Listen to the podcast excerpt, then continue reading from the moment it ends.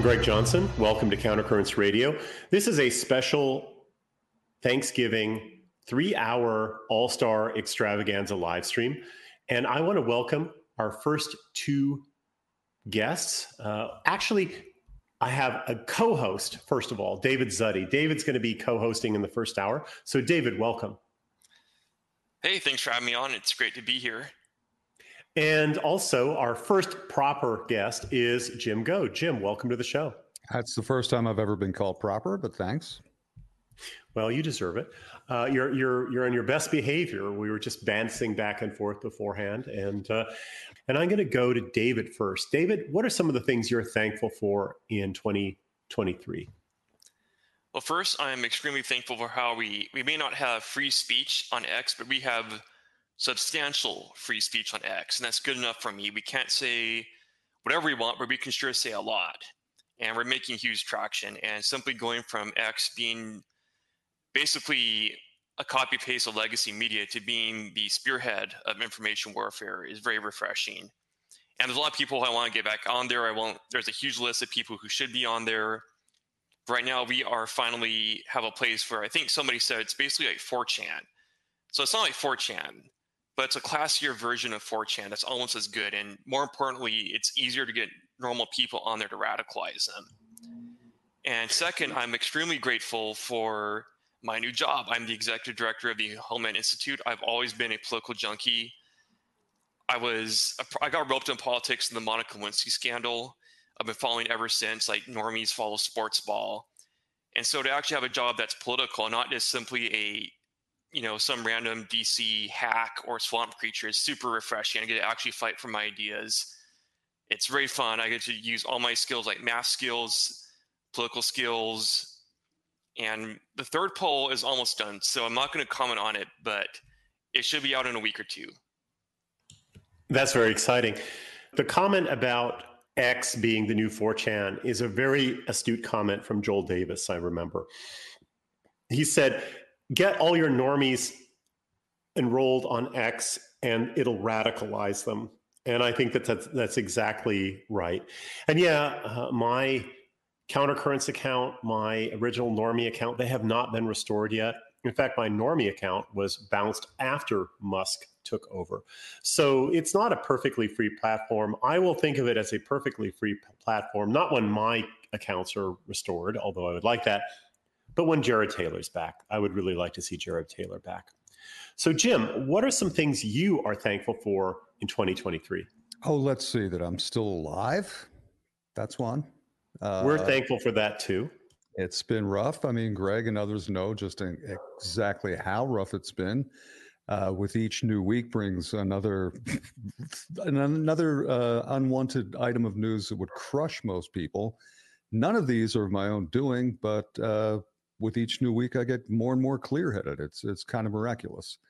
Uh, no time to dilly dally or lollygag. Uh, that I, I, still am bloodied but unbowed, and keep going on. And I guess in in a way, I'm thankful that the news has been bad all over the place because I am one that thinks that when the, the news gets bad, people do get radicalized. Uh, as much as we'd like to tell ourselves that our propaganda will change the world, I really think bad conditions uh, are at the forefront of that, and things are getting bad.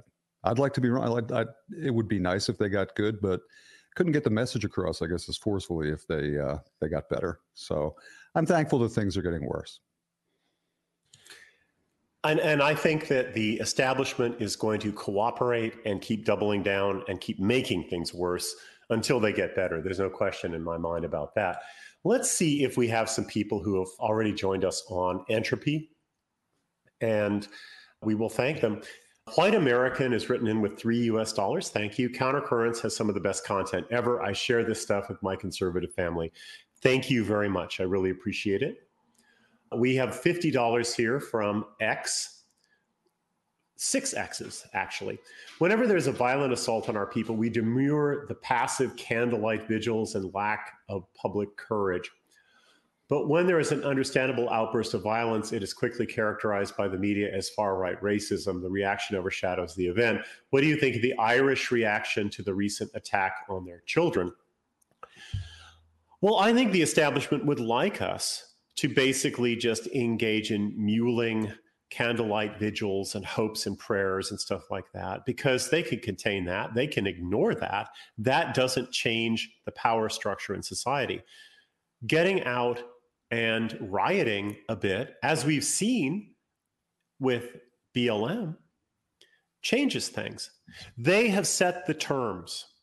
They censor polite debate and they bottle up polite debate. They make it impossible for there to be peaceful, rational political change. And then they act shocked, shocked when there's an explosion of actual violence.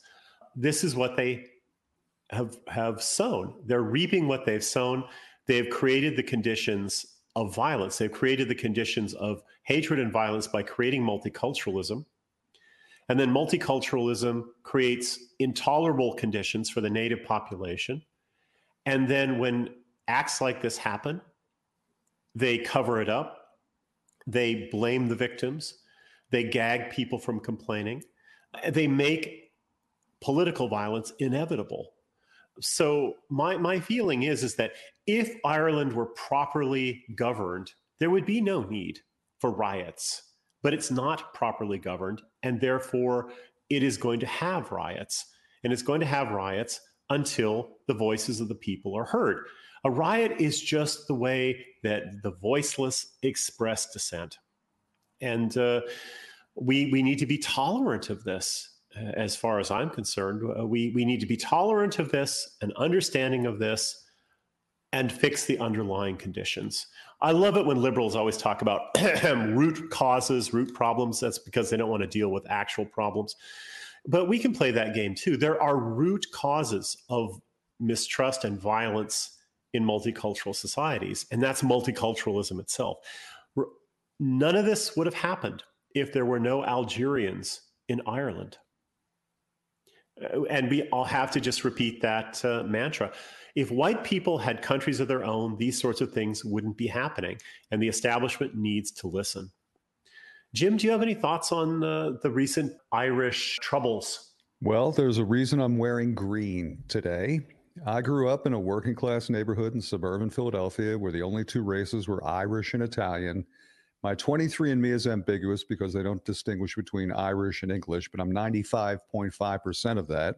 I think temper, temperamentally, I'm extremely Irish. I think that I think that uh, like I've, I've said many times before, uh, ethnically I, I identify as Philadelphian, but when I see some of these guys in the streets of Ireland that get your knackers out, it reminds me of the Philly, the tough as nails Philly dudes that I knew in my youth, and uh, before it was sprinkled and and then uh, drowned in fentanyl, the Irish guys of Kensington in Philadelphia. I, and I've said many times, I think one of the problems with the movement is the snobbery and the elitism. You want people out on the streets, it's not going to be the guys in suits. It's going to be the ones who actually are face to face with the downsides of multiculturalism. I wonder sometimes for the people who live in gated communities, who've really never had to live in a bad neighborhood, if it's all just a video game or it's all just theoretical. The ones who are ready to fight and willing to fight are the ones who are getting stabbed, and that's usually not happening in gated communities. So Jim's Irish is officially up. What about you, David? Yes. Yeah. Yeah, so I'm only probably about one eighth Irish, but I stand with them completely. And uh, it brings me back to during 2020, where I think some CNN hacks asked, well, where does it say that protests are supposed to be peaceful? Well, okay, they said it first. The Crimea River, if you get a taste your own medicine. And two, in regards to the looting that happened, that was all a bunch of Africans and migrants. It was actually the evil white men who put it into that, probably a lot more effectively than the police would have. So they start clutching their pearls about stores being looted. That is completely bad faith argumentation, or it's completely ignorant. I saw some uh, videotape too, where cops were smashing windows in uh, in like downtown Dublin. Uh, you know, not uh, not Footlocker, but somewhere else, and and the the Irish. I guess what would the name for a lower class Irish person be in Ireland? They were the ones calling out the cops it, and I also saw them yelling at the the, the migrants and the blacks who were looting. Yeah, so. Yeah. Maybe it the takes Gallog some of I think there's some. This is historical nitpicking. But I think the Gallog Lake were spear throwers in medieval armies, but don't quote me on that. So we have another question here in entropy. Thank you. Doug writes in with 20 US dollars. Thank you. That'll be doubled. Hello, Greg and everyone. I hope you all had a comfy Thanksgiving. Is the Democrats' anti white Frankenstein coalition falling apart? Jews and people of color are getting especially nasty to one another at these recent protests, like in California. Just in time for 2024, will the left be demoralized and not show up for Genocide Joe? I do think that what's happening in Gaza is going to be a huge burden on the Democratic Party because exactly they are a coalition of wholly owned and subservient tools of Jews, Jewish power in America and, and abroad, and a, a large number of people of color. And those people of color completely identify with the Palestinians. They don't identify with the Jews in this struggle. And so there are cracks in their coalition. And I think that couldn't happen to a nicer bunch. Usually these people are united against us. And they're a very powerful block standing in the way of white interests in America. And when these people can be fighting against one another, that makes things easier for us. So I, I welcome this, and I don't think it's going to come to an end anytime soon. It won't come to an end anytime soon because these people would die. They'd rather die. Over their dead bodies will they give up support of Israel. They are more dedicated to Israel than they are to the United States. And so they're just going to keep holding the line and they'll keep doubling down. And the problems aren't going to go away anytime soon. It's not just the Muslims in Gaza, it's the whole Muslim world that's up in arms against Israel right now. The troubles are not going to be going away anytime soon. And therefore, the Democratic Party is going to be increasingly beset with these uh, divisions. And I think that's good because honestly, although the Republicans are terrible and they're equally subservient to Israel, uh, and Zion Don is is uh, you know one of the worst. Uh, I would like them to. I'd like the Democrats to be out of power. I like the, Democrats to be out of power because they're far worse on other things, especially on borders, than Zion Don was. So, uh, yeah, I, I'm hoping that the divisions continue. I'm hoping that the Democratic platform will sink no matter who is the uh, nominee.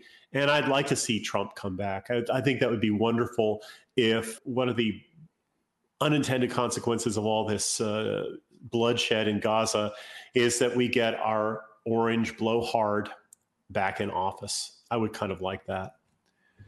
What do you think, Jim? Well, I saw I was I can't call it X yet. It's still Twitter to me, but uh, on Twitter X I saw the other day I think his name is Dr. Eli David. So you know where he's coming from.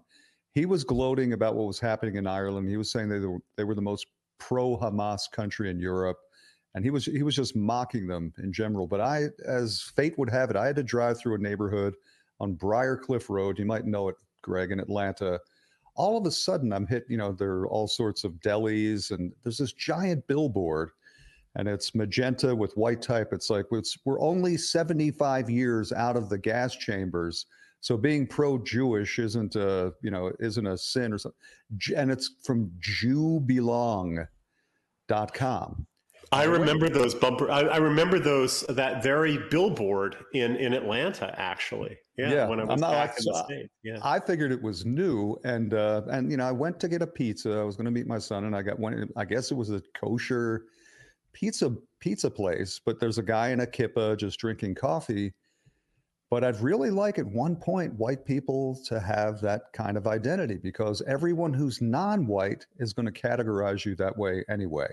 And as I said on, on two hours of sleep in Fort Worth, I, my, as an outlier, as an outsider, I'd like the guys, the slash our guys slash to get over this petty bickering over age and sex and income.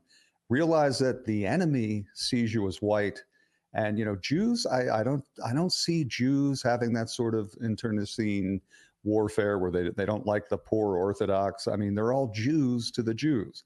Blacks are all black to the blacks. Until whites are all white to each other and realize that wherever you go on earth, you're going to be seen as white and your skin color is a gang tattoo I'm a little bit dubious about progress. Another thing we got to keep in mind, as encouraging as these things are, we got to consider the apparatus that we're up against and how good they are at diverting and and you know starting bickering. Maybe the world, maybe it is becoming a. And who was it? Was is that like an offshoot of Infowars Prison Planet? But if we adopt a prison planet attitude where we're all in the same gang just by the tattoo that that is our skin, I think that's that's my I, that's my definition of winning. That we we develop the sort of consciousness that non-whites have all across the world. Yeah, I think if we got to that point, we would have won, uh, or winning would be a very simple matter. David, uh, any thoughts about the anti-white coalition breaking down because of Gaza? Yeah, so I actually wrote an article with my predictions for the upcoming election and how Republicans will probably shoot themselves in the foot I think Trump will win simply because the deep state will not fortify the election against him. They'll, um, at worst, they're going to simply be neutral. They might even help him a little bit because their priority is Israel. However, the problem here is that while they're going to fracture in regards to Trump at the local level, what, what's happening in regards to Gaza is that the Republicans are always more obnoxiously Zionist than the Democrats. Zionism is completely bipartisan, but for the GOP, it's practically issue number one. It is sacrosanct to them.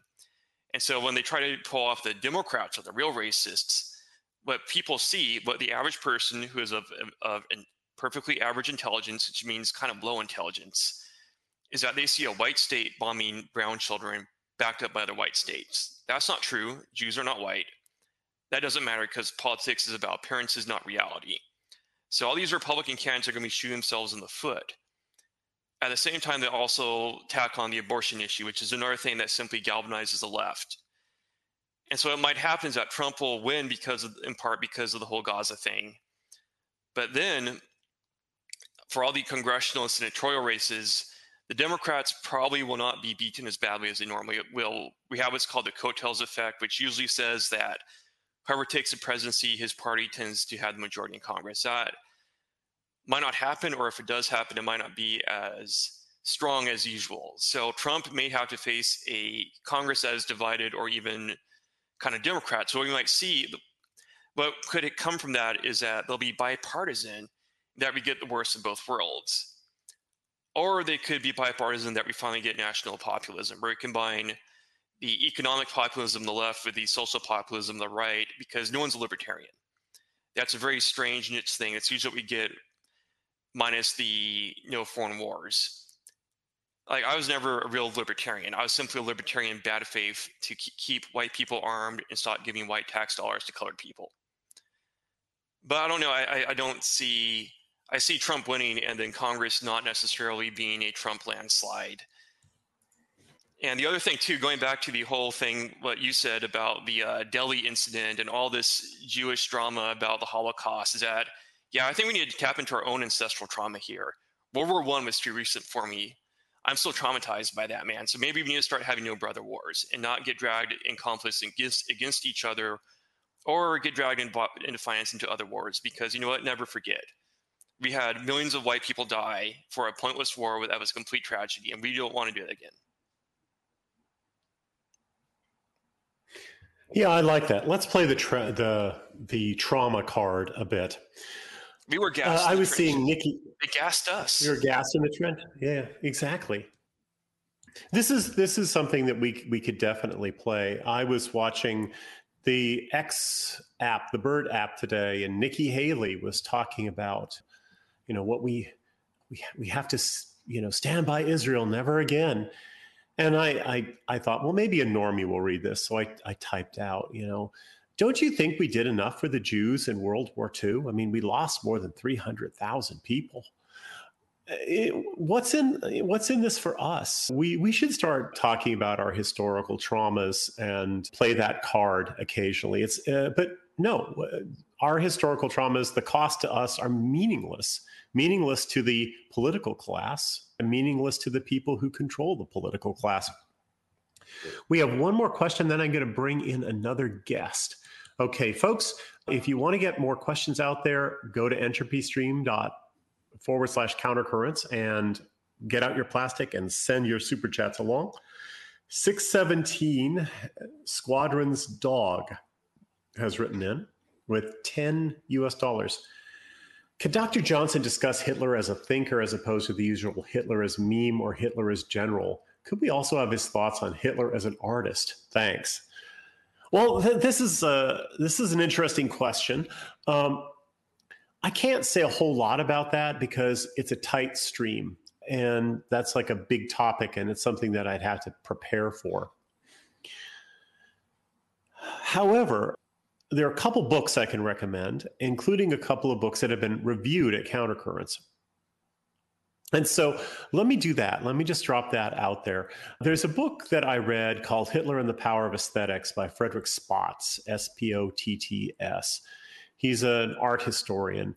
Uh, he wrote a history of the Bayreuth Wagner Festival, and he's an extremely good writer.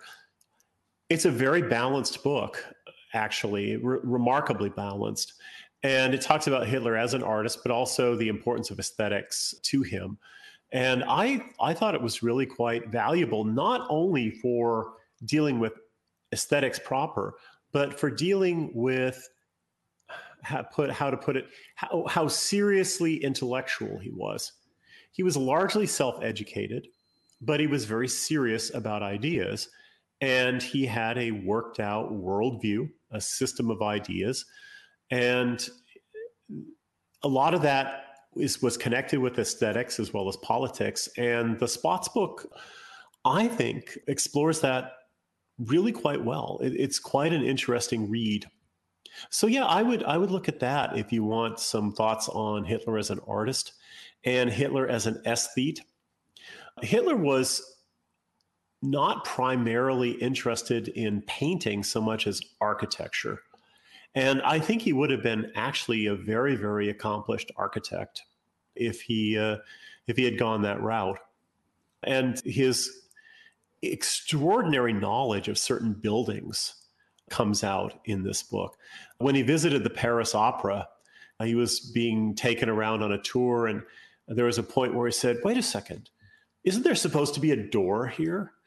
And uh, apparently, there had been a door at one point on the original plans, but it had been walled up in some sort of renovation. But he remembered that because he had studied the blueprints, the plans for it so thoroughly that things like that just stuck. So, anyway, that's an interesting question. And I really recommend the Spotts book. Uh, I think Alex Graham actually one of our authors reviewed the Spotts book at countercurrents and it's a good place to start. And then you start with the review and maybe jump into the book. Let's see if there's some new questions here. One thing i wanted to add about uh, what david was saying we keep hearing that israel is our greatest ally. If anyone brings that up to you say how what have they done for us? We're clearly their greatest ally. I'd really like to know one thing they've done for us that's a question that people should harp on until there's an answer. Or if there's no answer, even better. Or list a bunch of bad stuff like the USS Liberty. How much it's these foreign wars on their behalf have cost. Yeah, well, my my strongest points for that is that we have about 17 veterans committing suicide each day, not each month, each day, and mo- the majority of those are probably from the what's called the GWOT, the Global War on Terror that was all fought on behalf of Israel. So thank you, Israel. You're causing a veteran suicide crisis. Even though the forever wars have ended, or at least they've taken a break, they might start up again. I hope not, but it's a gift that keeps on giving. This is a cost that the white America has to continue to shoulder. Most combat guys are usually white males, probably Republican. It's all for Israel. This we didn't get any. We didn't get the oil. That's a very crass thing to, to like you know bomb the Arabs, take their oil. There there wasn't even any oil. We got nothing. This is all a farce for Israel. So I want to add a couple more guests to the stream. First of all, uh, let's welcome Tim Murdock. Tim, welcome to the show. How you guys doing out there? Hey, Tim. Great. Great. Uh, we're doing really well. And I want to also bring on Keith Woods. Keith, welcome to the show. Hey, how are you guys doing? Good to be here. Hey, Keith. Well, you're sort of the man of the hour. we're very Well, we're very thankful to the work you've been doing uh, this year. This has been an amazing year for you, and it's I kind of pleased that you could come on. So welcome. What I want to ask you, just a quick question here. So first of all, you you went to American Renaissance and spoke at American Renaissance. You spoke about Ireland. I thought that was a that was a nice coup. Then you've got the richest man in the world responding to you and amplifying things you say. You get the hashtag campaign, ban the ADL, seriously coursing through the X app. And now Ireland is sort of kicking off. There are very encouraging things happening there. So, what are your thoughts? Yeah, it's it's a it's a very interesting time. I know a lot of people kind of wrote off Ireland. You know, I, I hope I'll, I'll, see the last of the, the memes from English people. I know they like to do the whole uh, "oh, we gave the Irish freedom and and, and look what they did." Because yeah, it's um there's a there's a real pushback happening. I think a big part of it is is um, just the demographics of Ireland having a, a younger population than the rest of Europe. Um, I guess another factor is you know they, they boiled the frog a little slower in the rest of Europe, if you will. Um, you know, obviously Ireland was was much more uh, conservative and and homogeneous, and this happened all very rapidly. Um, and it's it's it's very much in people's faces in terms of um, the demographic change and, and busting in these uh, huge amounts of migrants into small communities. Uh, so it's very promising to see that there's pushback, and I think Conor McGregor is is like the perfect person to lead that in terms of giving a voice to people's frustration. Um, because it's it's very much the working class uh, that are pushing back against it, especially especially in places like Dublin. Um, people that kind of feel like they're forgotten about, uh, feel like no one represents them. Uh, McGregor is, is a hero for these people. He's a national hero, and you know who who better to uh, embody that that fighting spirit than someone like McGregor, and he's a you know he's an international icon. So it's got it's kind of amazing. I was thinking this yesterday.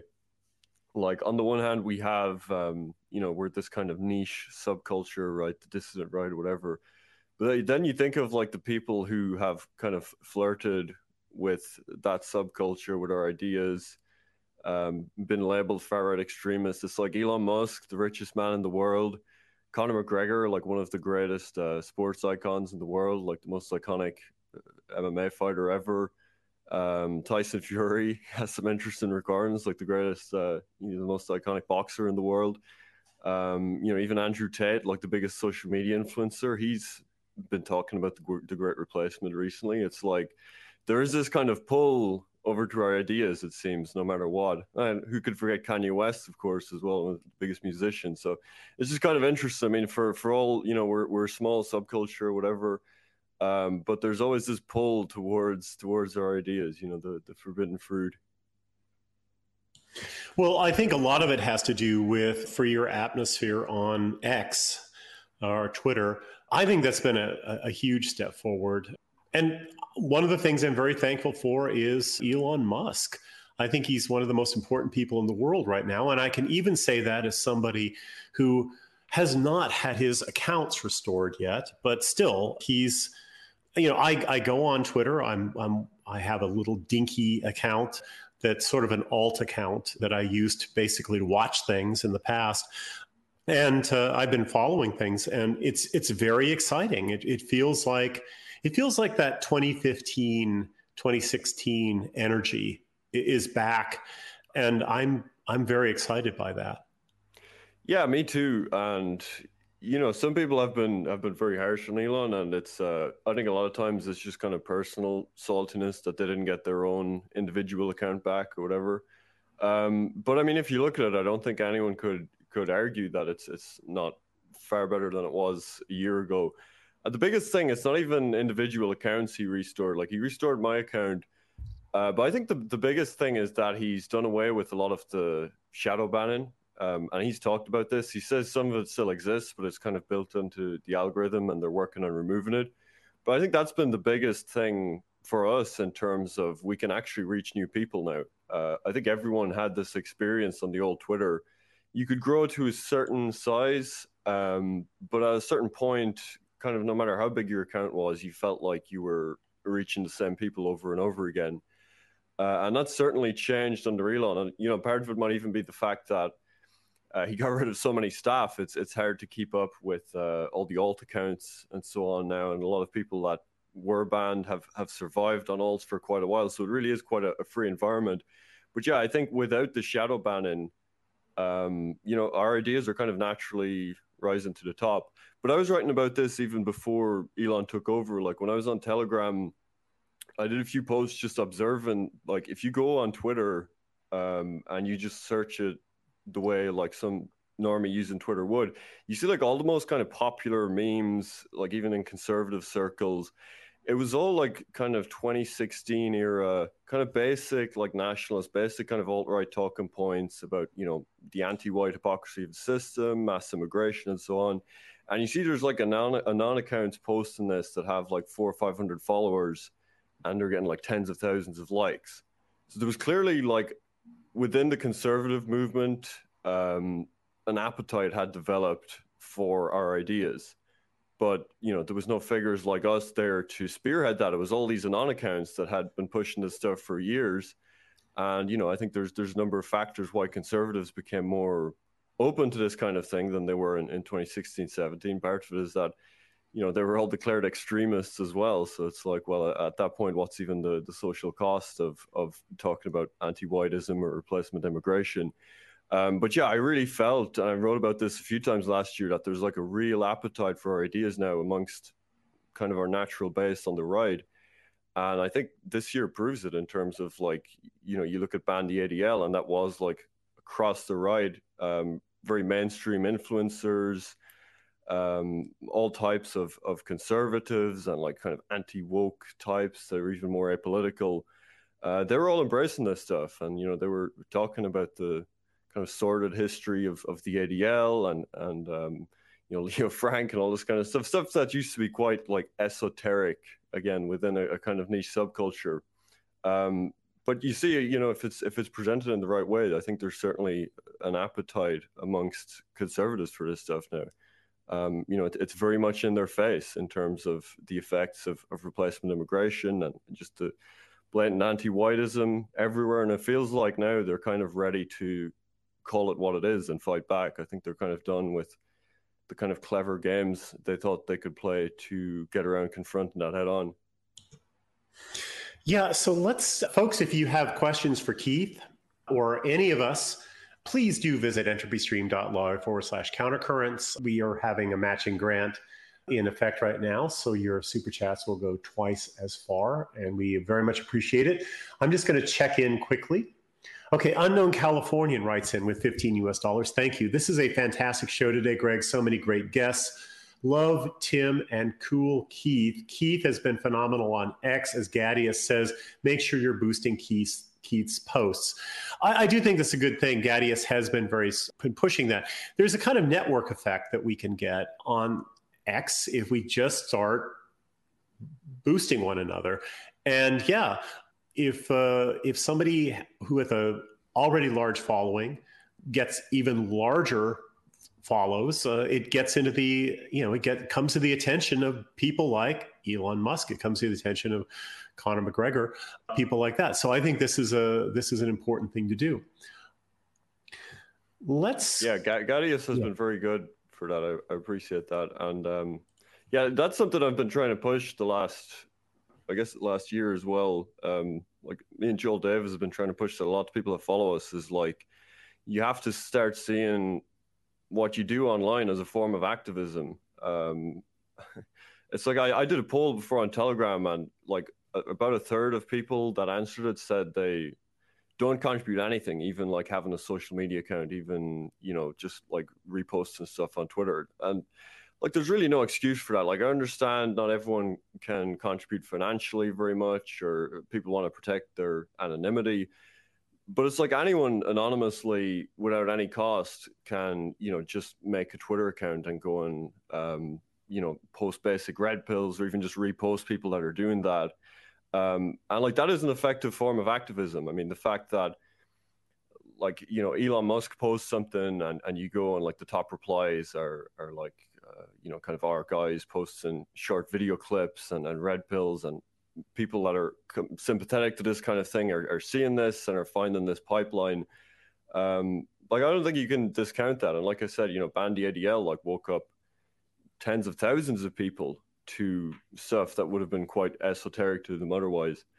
Uh, so I think you know there's obviously a tendency to kind of uh, look down on on online activism, and I think some people have been very guilty of this. Is they they want to kind of have everything uh, isolated within their sphere. They want it to be their little echo chamber. They want everything to happen through their organization, um, and so they they poo poo anything else that's happening. But um, you know, all, all of this counts, and like I don't think the I don't think we should ever present those two in in opposition. You know, they're they're complementary, um, and we sh- we should remind people that you know even if you can't contribute much, like the all those thousands of anons that are hammering away at the red pills every day, like they do make a difference, and that's worthwhile activism as well. Absolutely.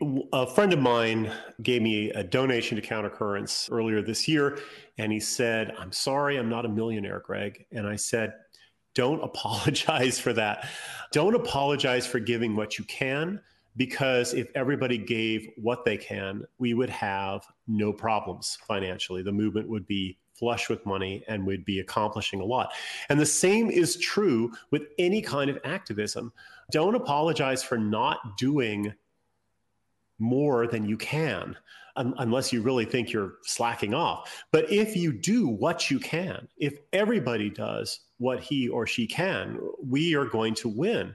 And uh, and therefore it's we have to welcome that in whatever humble way people are doing it to to just do what you can and know that many small efforts meshing together through the medium of the internet and that is the medium in which society operates. Uh, this is why the people who say oh online is is not real i'm sorry online is the way that the global society coordinates thought and action. And if you are not online you are not taking part in global society uh, and you're not going to be effectual. And if you are offline, you need to worm your way back online somehow. I have a question here from Lovecraft's Cat. Basically, he's asking everybody on the panel their thoughts about the stabbing of Derek Chauvin. So, Tim Murdock, you've been quiet so far. So, Tim, do you have any thoughts on the Derek Chauvin stabbing? Uh, first of all, is there any news about his condition or his status?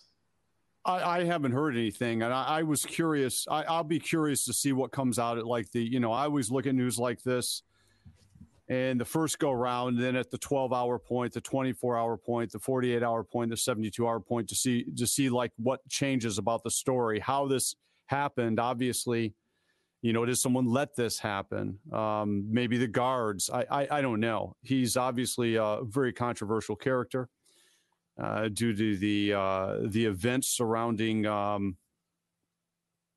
surround that, that famous black man there, the events surrounding that famous black man uh, that he arrested and uh, I'll be curious to see what comes out on it, what the truth, what what the whole story is. Was it just like you know he's he's in line to get uh, food in the commissary and someone stabs him? You know what's the deal with this? Yeah, there are a lot of questions about it. Definitely, Jim. Any thoughts about this the Chauvin stabbing? Is this something you're going to cover on the worst week yet? Yeah, I'll be up all night writing about it. I'm astonished he wasn't in protective custody. That's not coincidental that he was in well or maybe there was someone else in protective custody that the guards gave a screwdriver. I'm not sure how he was stabbed but that's the most puzzling thing that anyone had access to him that he wasn't uh, around the clock. And he has a lawsuit at least a little consolation that that is but yeah i'd, I'd like to learn more but uh, you know it'll take a few days to actually get the details. But that that's the thing that as a as an ex-con how the hell was he in general population is the first thing that occurred to me. That's crazy yeah, David, any thoughts on this? Yes, the first one is that we shouldn't back the blue because the blue doesn't back us until the blue can't doesn't even back themselves. If anyone should have been protected by law enforcement or by prison guards, it should have been Derek Chauvin. And if you look through the whole process, they threw him under under the bus. And this is not an isolated incident. This is the modus operandi. And I'm debating writing an article about this in Freemasonry, where I simply say that Freemasonry is fake and stupid and it's failed because a lot of police officers are Freemasons. They have networking power and they can't take care of themselves. They have this oath, oath of loyalty and they freak out whenever somebody divulges their secrets, but they allow police officers to be railroaded like this. And I doubt that Chauvin was a Mason. They're not all Masons, but it's a you know there's some to use leftist terms some disparate impact here. If you actually were a mason you took your oath of brotherhood seriously you should be deeply concerned about black lives matter and how law enforcement is treated and anarcho tyranny but they just don't care. I think it's very suspicious. Well and they were the kneeling other... to blm they kneel to blm when policing stops crime goes crazy. So the people who just say screw the police well you, you can't really just say, and there are people on the right who say this. They they want to defund the police as much as the left wants to defund the police, and America is suffering a terrible lot of crime because of this. So you can't just you, you can't just get rid of them entirely, but they are creatures of the establishment. They're loyal to the establishment, and when the establishment decides to sacrifice one of them to the mob, it's amazing how little solidarity these people have. I, because they have a they have a greater loyalty, I think, to the system, the system as a whole.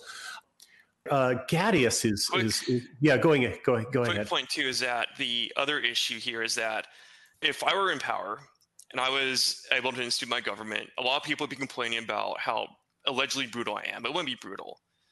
I would execute a lot of people and ask them to face the wall. But I would do so with giving them due process, and I would do so honestly democracy is one and liberalism is one of the most disgusting forms of government because it creates a farce. Derek Chauvin has been sentenced to death or put at great peril. The conditions in prison, there's oftentimes violence, assaults, and the state simply outsources it to other prisoners.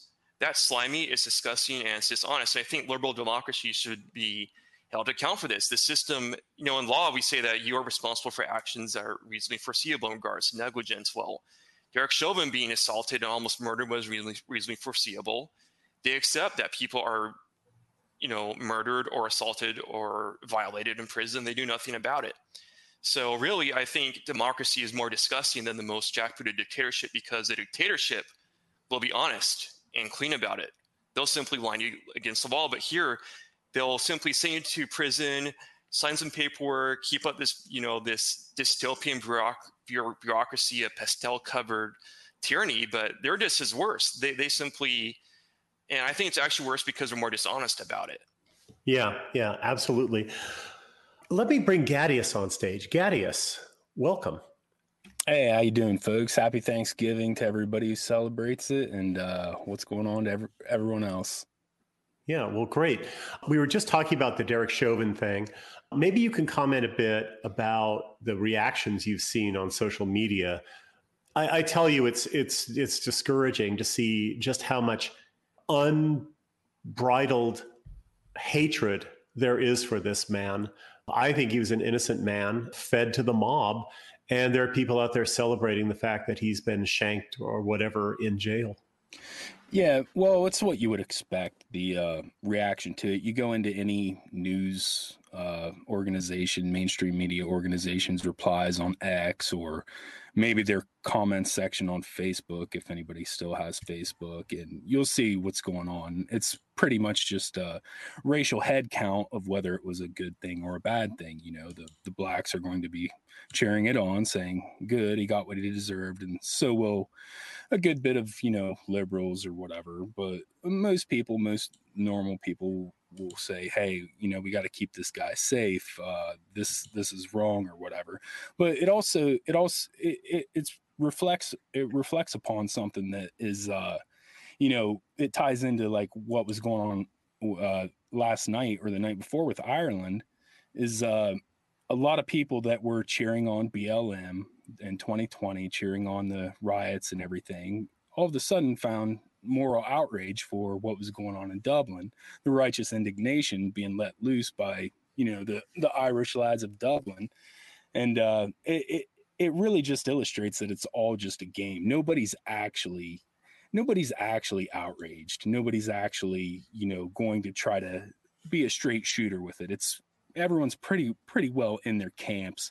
So that's why when the when the Dublin thing was going on, yeah, we don't like to see, you know, we're this this sphere we're we're more order oriented. We don't like to see stuff like that. But uh at the same time, we we can look at we can parse the we can parse the what's going on. We can parse the issue issue by issue or case by case, and we know. So it's like when we see what's going on in Dublin, uh, we, we don't like to see that. We don't like to see looting and burning and everything, but we know that it's righteous indignation. Whereas the other side's just totally in their camp. You know what I mean? So when when when you get this when you get this fake outrage from these libtards on on uh, X or Twitter, uh, that that's what you should just keep in mind. It's not it's not really about uh, you know it, it's not about playing fair. I don't think. One thing I'd add is that Derek Chauvin didn't stab any children. The children weren't on fentanyl, and the children didn't have armed robbery records.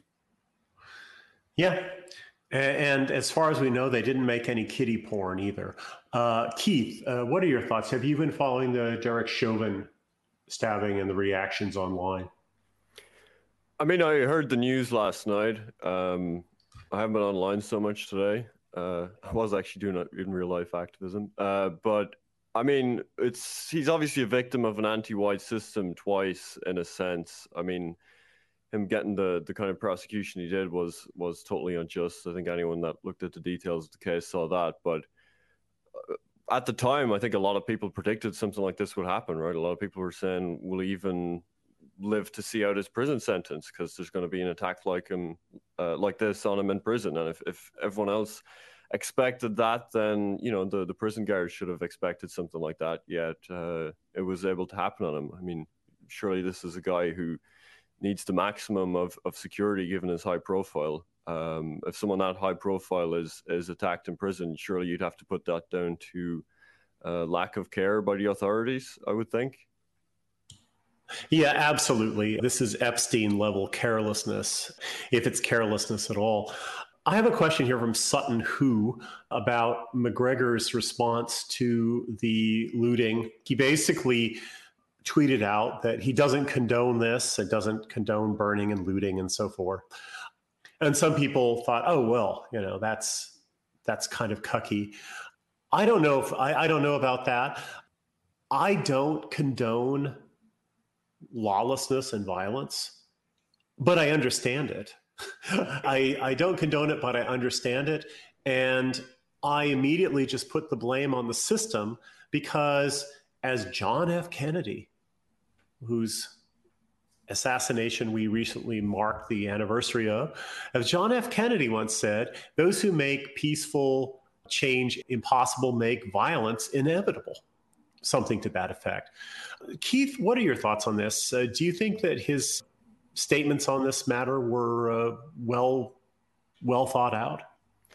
Well, th- that was basically my take as well. As I said, um, y- you know, without approving of any specific actions, I said at the end of the day, whatever you think of it, it is the government's fault because they didn't give people a means to express legitimate criticisms and concerns they had uh, in any way without you know smearing them as as extremists and so on. And they made a situation like that inevitable. And I didn't have a problem with McGregor's statement at all. I mean, I know, of course, people online are saying, "Oh, he walked it back. You know, it's over." Um, but if you read that tweet, I mean, what he's saying is like he, he doesn't see rioting as a long term solution to anything. And then he goes on to say, we're not going to stop though until there's a real change in the system, and that needs to be like revolutionary political change. And um, he claims to have some sort of uh, plan for that, whatever that is. Sounds interesting. But you know, I, I, I, totally agreed with his with his statement, which was that yeah, this was understandable. Uh, you know, we don't approve of, of attacks on, on first responders and, and businesses and so on. Um, but uh, you know, there was a reason for this, and it needs to be turned into a real uh, political revolution. So I think he absolutely hit the right note, and he understands um, what needs to change. So I'm, I'm, interested to see where he goes after that. Uh, Tim, do you have any thoughts on this? No, no, I don't think I have anything to add. Um, I think Keith's pretty much covered it all. Uh, I, I, just don't have anything to add on it. Okay. Well, uh, something really quick. Yeah. So I used to be a, I used, I really miss doing real life activism with Identity Europa, and I'm just wondering, Keith, do you think that the kind of like I think everyone agrees that you know it was reasonably foreseeable. This is all the government's fault, but is it possible that this energy will be channeled into real life organizing? Like, do the local groups that you're doing activism with are they optimistic about taking this energy and directing it towards productive activism? And are you also optimistic about maybe McGregor running for office? Yeah, definitely. So that's when he tweeted that. What I did was um, posted a reply basically amplifying him, agreeing with him, and posted a video of National Party activists in the inner city of Dublin um, that have been doing productive activism. The video was of them uh, clearing out like an Antifa squad that popped up in, in Dublin last year. Um, I posted that to him, see if he's, he's interested in that. You know, there are nationalist activists out there that are trying to turn it into something positive. And I mean, from what I've heard, there's conversations happening now that were not happening a year ago or two months ago. Um, just anecdotally, I've heard that from a lot of people, from activists, that you know they're going to work and, and people are discussing immigration now. They're in university, and people they never thought would ever mention that topic are, are starting to, uh, you know, raise raise their head and, and express certain opinions on it. So you know the conversation is happening. Um, people are certainly more activated. That felt like a turning point the other night. And obviously, you know, the, the job of, of people like us is to try and turn it into more positive activism and more lasting change. But I think, you know, when there's that kind of raising in the level of consciousness and people are starting to actually think about this now, I think it's it's kind of inevitable that it's it's it's going to be funneled into uh, political action. Yeah, this is my hope. I, I, hope it does get funneled into real, real political change. And McGregor, he's such a charismatic figure. I think it's absolutely hilarious watching him dunk on some of these people coming out with these multicultural takes on things. He's kind of a thug, but he's, you know, he's tweeting out things like torture and death uh, but he's also responding to arguments, and I'm thoroughly impressed with with how he's handled this so yeah. far. And I, lo- uh, I love I love the energy. Some some like MMA guy was doing like a virtue signaling tweet yesterday, and McGregor like comes into his replies and just absolutely torches him. like, he's like at once he's going between like very well reasoned arguments about immigration and um, and then he's like, "Stay the fuck away from my gym! Don't ever step foot in it again!" All this kind of stuff. Like. I just, I love the energy. Yeah, yeah, it's exciting. We're coming up on the hour. What I what I need to do is we've got some new people coming in. So with regrets, I have to say goodbye to Jim and David. Guys, do you have any last thoughts or a question, Jim, uh, you want to pose to the I uh, well, questions or th- thoughts? Absolutely not. But for the Countercurrents fundraiser, like last year, I'm offering my dubious services as a karaoke practitioner. For $100, I will perform, if I think I can handle it, the song of your choice. You have to email me first, jg at jimgoad.net, and we'll take it from there. Excellent. Jim's karaoke, I think, is is memorable. we'll we'll talk uh, one of these days about Orini again because that that's totally cracks me up. So thank you so much for that, David. Any any quick final thoughts for this hour before we say goodnight? I'm goodbye? extremely white pilled. I think we're at a turning point. Things are changing. Even when it gets bad, it feels good because it feels like progress. And speaking of progress, the third poll will be done in a week or two. So I know we've had a little drought of content from the Homeland Institute, but that'll be picking up pretty soon. And happy Thanksgiving. Thank you so much, both of you guys. We'll be in touch very, very soon. See you guys. All right. So I'm just going to reshuffle the deck chairs here a little bit. Uh, and I want to add the uh, His Holiness, the Ayatollah. Welcome to the show, Ayatollah. Yeah, thanks for having me. Nice to be back on again, two weeks in a row. So uh, you know, even more of these opportunities really for any fans of the UK office. But yeah, yeah. nice to uh, nice to join you again. Thanks for having me. Yeah, so the rest of you guys just uh, stick around, and Gaddius is going to be sort of my co-host in this hour, Uh, David was my co host in the first hour. And then in the third hour, I'm going to be joined by Cyan Quinn.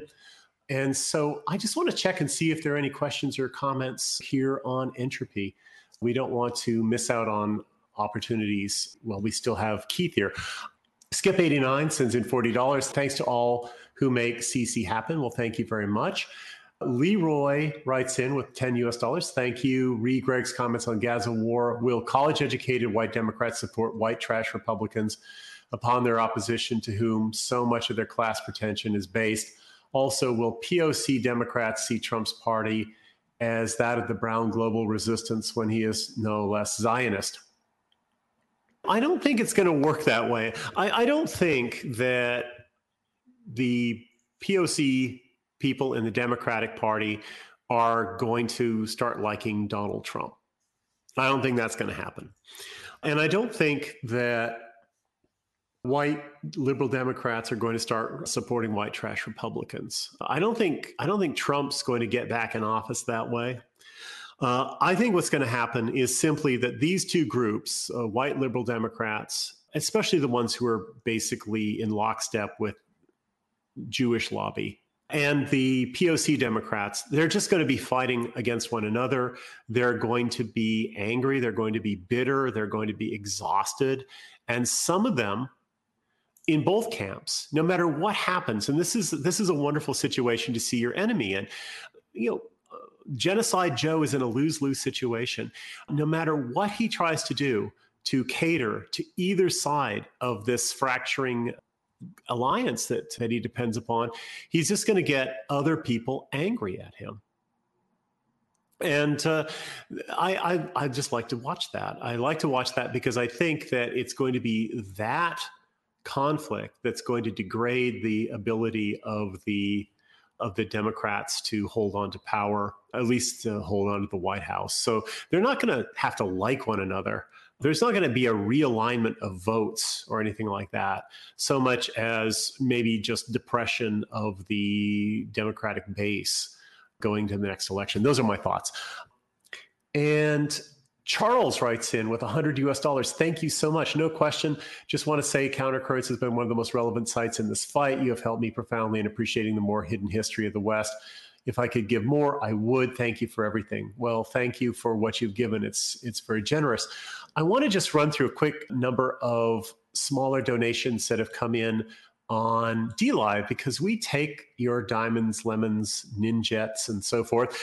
Lovecraft has donated one Ninjaghini and says Ireland is for the Irish. Thank you. Media Marked Verkäufer has donated a diamond. And he also uh, says, wow, what a lineup at Keith Woods. Uh, enjoyed your discussion with the rabbi. I love your This is what the end looks like takes. And he's also donated yet another diamond. Thank you very much. Karl Thorburn has just donated a Ninjaghini. He's going to be joining us in the third hour. Question for Keith Any thoughts on Lex Fridman, state actor? What are your thoughts on Lex?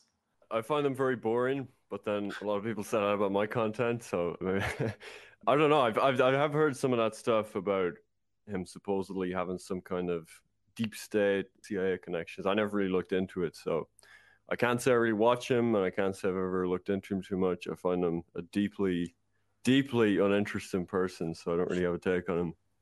He's insanely boring. He's a he's just some some Jewish nerd from MIT who knows knows people, and he came out of nowhere to be like uh, chief podcaster for the international dark web. He's totally overrated. Like I cannot go more than five minutes listening to that guy talk.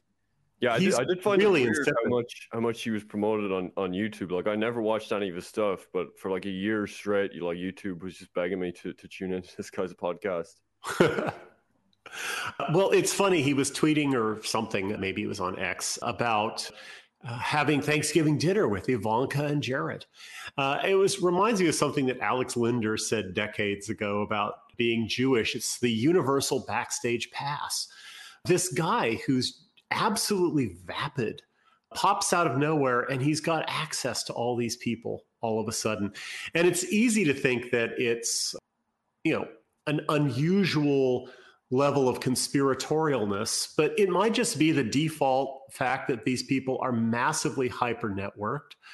And there are studies that have been shown that Jews are the most hyper networked people in America as a, you know, as an ethnic group. You know, he might just know somebody who knows practically anybody and can just talk his way into dinner with Jared and Ivanka without having any special special juice from being some sort of state actor. And of course, uh, for every Jew, honestly, uh, being activated by Mossad is it's really just a phone call away, right? If he would need a phone call, he's probably he would probably be calling them if he could help out. So uh, it's interesting. Uh, Ayatollah, have you watched this uh, Fridman character at all? Do you have any takes on him? I've, I've not really. I'm obviously aware of him. I mean, there seemed to be a lot of his stuff going around in our circles at the height of all the Kanye West stuff, like just over a year ago and thereabouts. I mean, I've seen less of him since, but I don't go out my way looking for him. But I mean, the, the point I would make on this is it's it's it's it, it bears repeating. Keith's done good stuff on this, or made reference to it in various things in the past. It bears repeating that was it something Keith will remember the numbers, but like the editors of a majority of the the kind of like left social democrat newspapers in the Cold War era in Europe were CIA assets. I mean, the, the, National Review from its inception, I think, was to one degree both CIA uh, creation. You know, Buckley was was Harvard or something, wasn't he? And he'd got connections there, and it was also, I think, Jewish.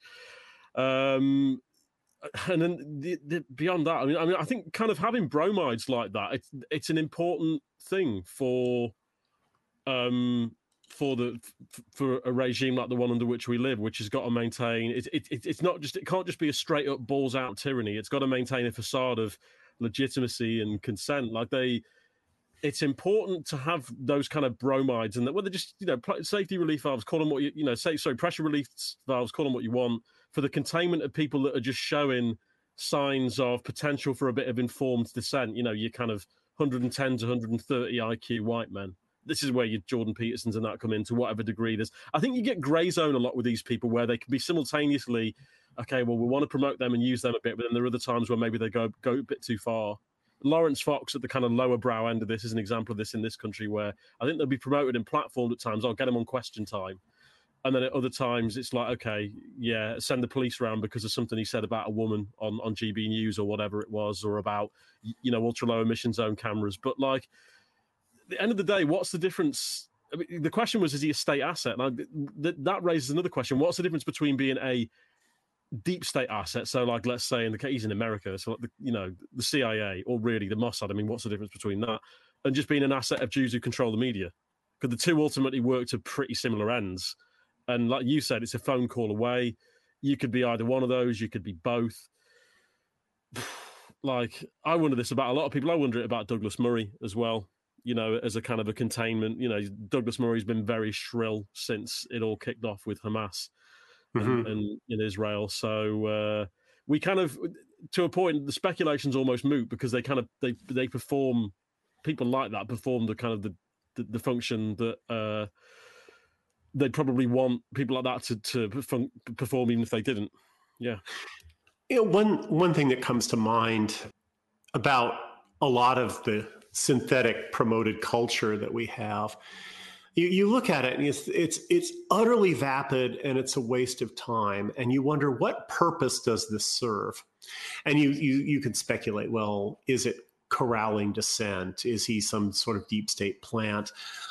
Another purpose that people like that serve, and they don't have to have, you know, consciously try to do anything at all, is they just take up space and they take up space in such a way that they block something of real quality from being seen. Uh, you know, art galleries full of crap art, right? Music festivals full of crap music. Why is this done? Why is there such a you know a push for bad quality stuff that's ephemeral? In a way, I think it's it's there only to drown out good quality things from having a chance, from seeing any light, any daylight, from taking root, from having any effect. And, and that might just be the, the purpose of some of these people. They're simply there to occupy space so that nothing nothing of any value uh, can pop up. Uh, anyway, that's that's one thought. Tim, have you followed uh, this Lex Fridman character at all? Yeah, there, there's a, a, handful of characters uh, that came on the back uh, of well, in and around the time of let's say Jordan Peterson, that look like they're just filling space. They're fillers. Uh, but Lex Fridman is is fascinating to me because he's like his own. He's he's like his own. If you go back to like let's say NBC News when we were a kid, he's having on he's having on guests like they would have on. You know, like that. There's three news networks in America, and Lex Fridman in in the 21st century is running one. We got John Mearsheimer. We got Mearsheimer. We got Elon Musk. We got Jared Kushner. We got Zuckerberg. We got. Um, uh, Walter Isaacson. We've got uh, Andrew Huberman, a kind of an interesting guy. Benjamin Netanyahu. we got uh, Noah Harari, uh, Robert F. Kennedy Jr. Now we're just going back four months here, guys. Marc Andreessen with millions and millions of views. Yeah, this is uh, this is your 21st century news network right there running. There you go, filling filling time, filling space, uh, bringing on the uh, the who's who, and it is incredibly boring most of the time, uh, the ones I've seen. So that you know, I think everyone's spot on there. But uh, it, it is fascinating how someone can come out of nowhere, but he has the connections to bring on all these people. Now, I would say that I don't know. We probably had a few podcasters on right now that that if you had this kind of guest lineup, you'd have views a lot bigger than his. Uh, but it's just it's a sign of the times and it is what's fascinating to me is that he's paid by an algorithm. He's paid by uh, by you know uh, various different upsells along the ways, but by and large, he's paid by YouTube ad revenues, so on and so forth, etc. So it's like the system is recycling money to these guys in a variety of different ways. It's pretty inter- it's a pretty intriguing model. I, I think Elon Musk is is running something sort of uh, although I think he has different motives, uh, he's running a recycling uh, type of deal with, with Twitter. You know, if you're talented, you can rise to the top and uh, you can get kickbacks on your tweets and stuff like that. Uh, so it's kind of interesting to watch this uh, this new model of programming, if you will, um, which isn't much of a departure of the past, but but other than how they're paid and and how they come about, it's it's interesting. Yeah. So we have another guest who's just dropping by. Uh, before I bring him on, though, I just want to thank everybody who's been donating so far. And we've run out of super chats. So, folks, if you have questions and you want to help out Countercurrents, go to entropystream.live forward slash countercurrents. I want to make sure that we're not overlooking some other things on Odysee, okay, or DLive. White Rabbit Radio just donated an Ninja Thank you. Cheers to Countercurrents. Roan Woods donated one ice cream. Thank you very much. Uh, Gaddius Maximus donates $10 on Odysee. Thanks, Gaddius, uh, to your face. Happy Thanksgiving, Countercurrents. Countercurrents Super Chats. The little bot we have on Telegram says we've raised $565 t- towards the matching grant. So that's great. We've got still more than $10,000 left to go.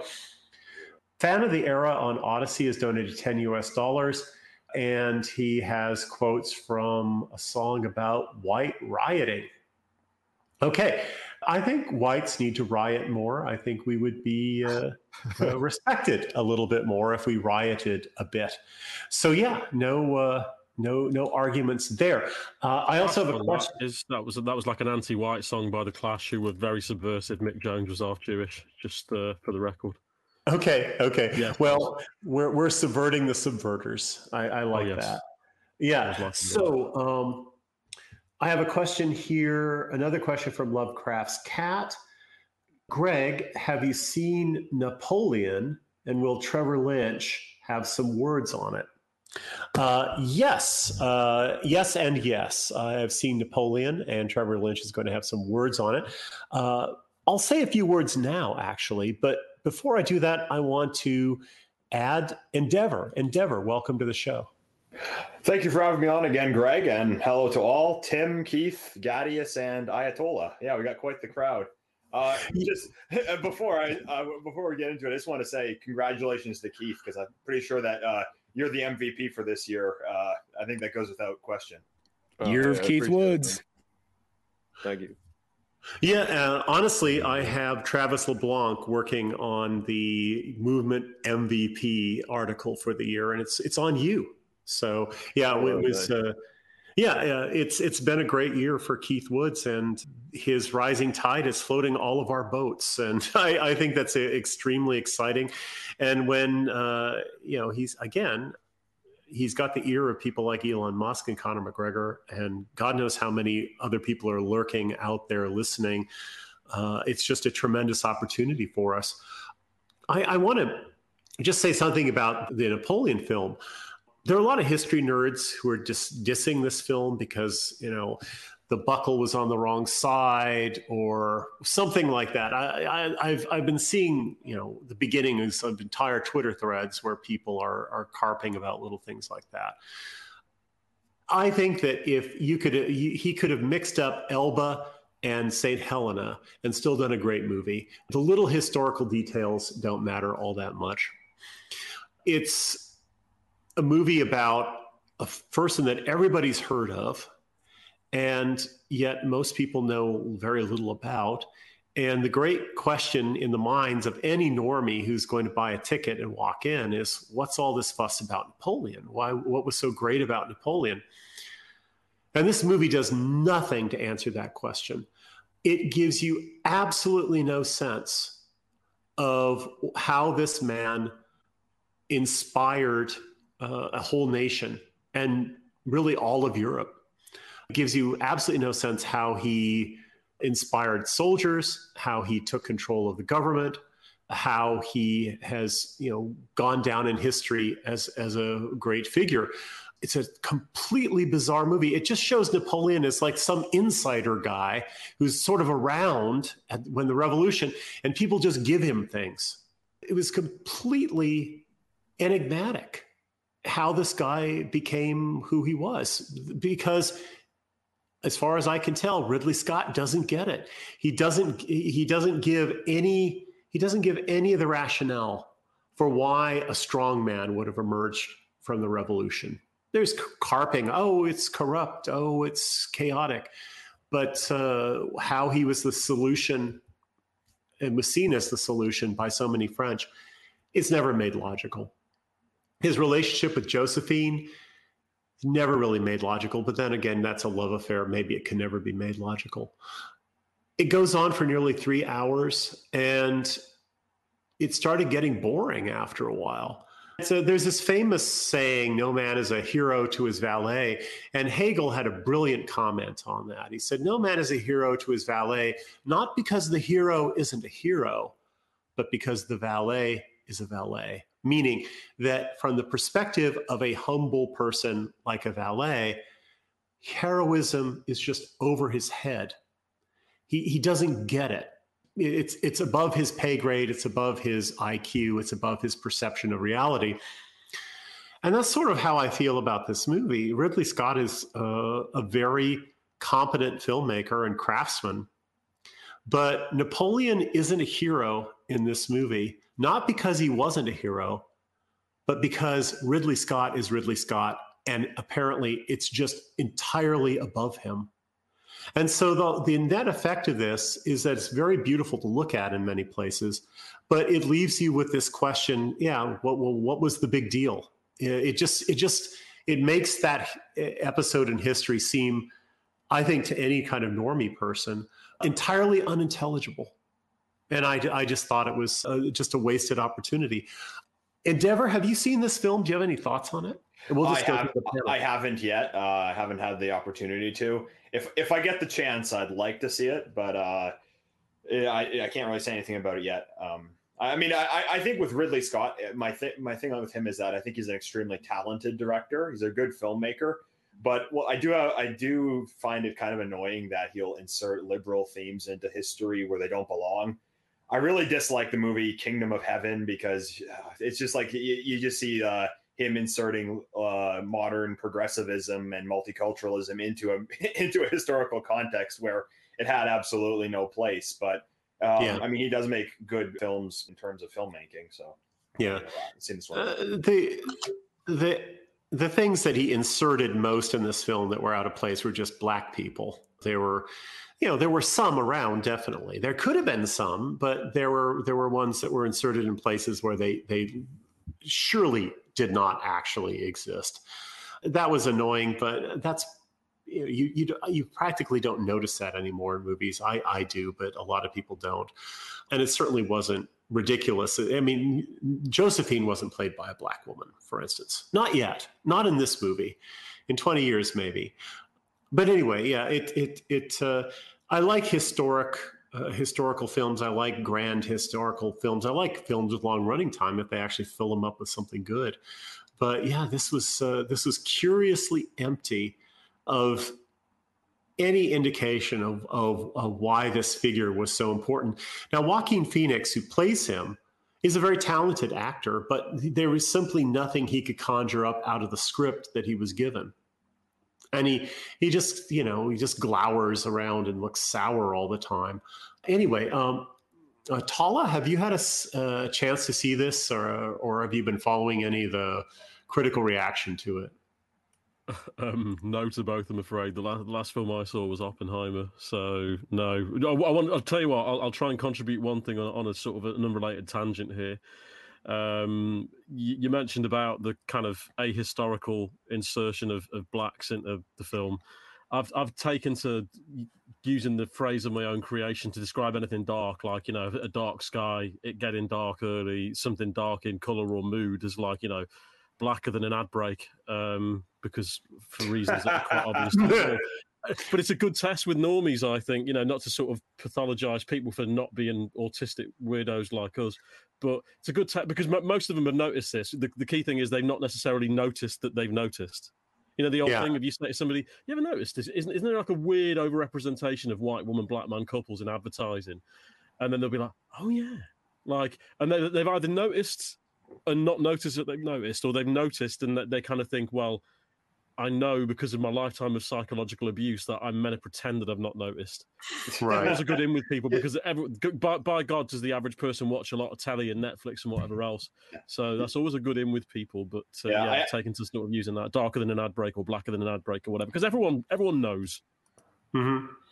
I, I, actually have an upcoming Substack uh, on this because I use this VPN to access certain sites, and the VPN connects me to uh, a server in Germany and uh, you know I, I, don't speak German, so I, have never been to the country, so uh, I don't know too much about it. But if if all I knew about the country was from these advertisements, I'd be under the impression that Germany was fifty percent black, even though it's less than hmm. it's like one percent. I mean, it's just somebody it's did a study of this. Insane. Somebody did a study of this. Sorry to cut across you. Somebody did a, a little an, an English lad on Twitter did a little study of this going back a few weeks, and I forget the numbers now but America and Britain, unsurprisingly, were the worst offenders for the over overrepresentation of blacks and non-whites relative to their actual demographics. And what did he do then? He went and looked at Russia, and I think he looked at China, and everybody in their adverts was Russian or Chinese, despite the fact that actually in Russia, it's like 20 odd percent of the population, they're various Central Asians and, or, you know, Chechens and Tartars and uh, God knows Uzbeks or whatever. And obviously, you know, China is overwhelmingly Han, and they all yeah. kind of look, look, the same, well, I mean, not more or less, but yeah. I've spent several years in Russia, and I think I can remember maybe three times in my entire time in Russia that I saw uh, black people in advertisements. Uh, yeah, and uh, there was this one that was kind of was pretty egregious, but other than that, it's you don't see it. You'll see it mostly blonde hair, blue eyed families. Mm-hmm. Mm. Uh, Gaddius, have you uh, any thoughts on the recent Napoleon? Have you had a chance to see that yet? Uh, Ridley Scott uh, bats about 500 for me, half and half. Usually, me too. it's like yeah. a, a, good one, and then a couple crappy ones, and then another good one. I haven't seen it yet. I plan on seeing it just because it's a Ridley Scott film. But uh, it, it's about Napoleon, and I don't. Uh, speaking of France, I was just scrolling the timeline. It looks like the protests may have spread to France. Uh, there was that 16 year old boy that got uh, stabbed in Crépol there a few days ago. Uh, Thomas something, and uh, it looks like some la- some lads are uh, walking down the street with uh, you know their flags flying and everything. So it looks like this Ireland thing is uh, may- maybe maybe the kindling to something that's gonna sweep across you know the European world. I thought I thought about it last night, and uh, the Ireland thing. It really seemed like it was gonna it was gonna be a watershed moment because this was this was even before the the rioting started or anybody even mobilized down in Dublin.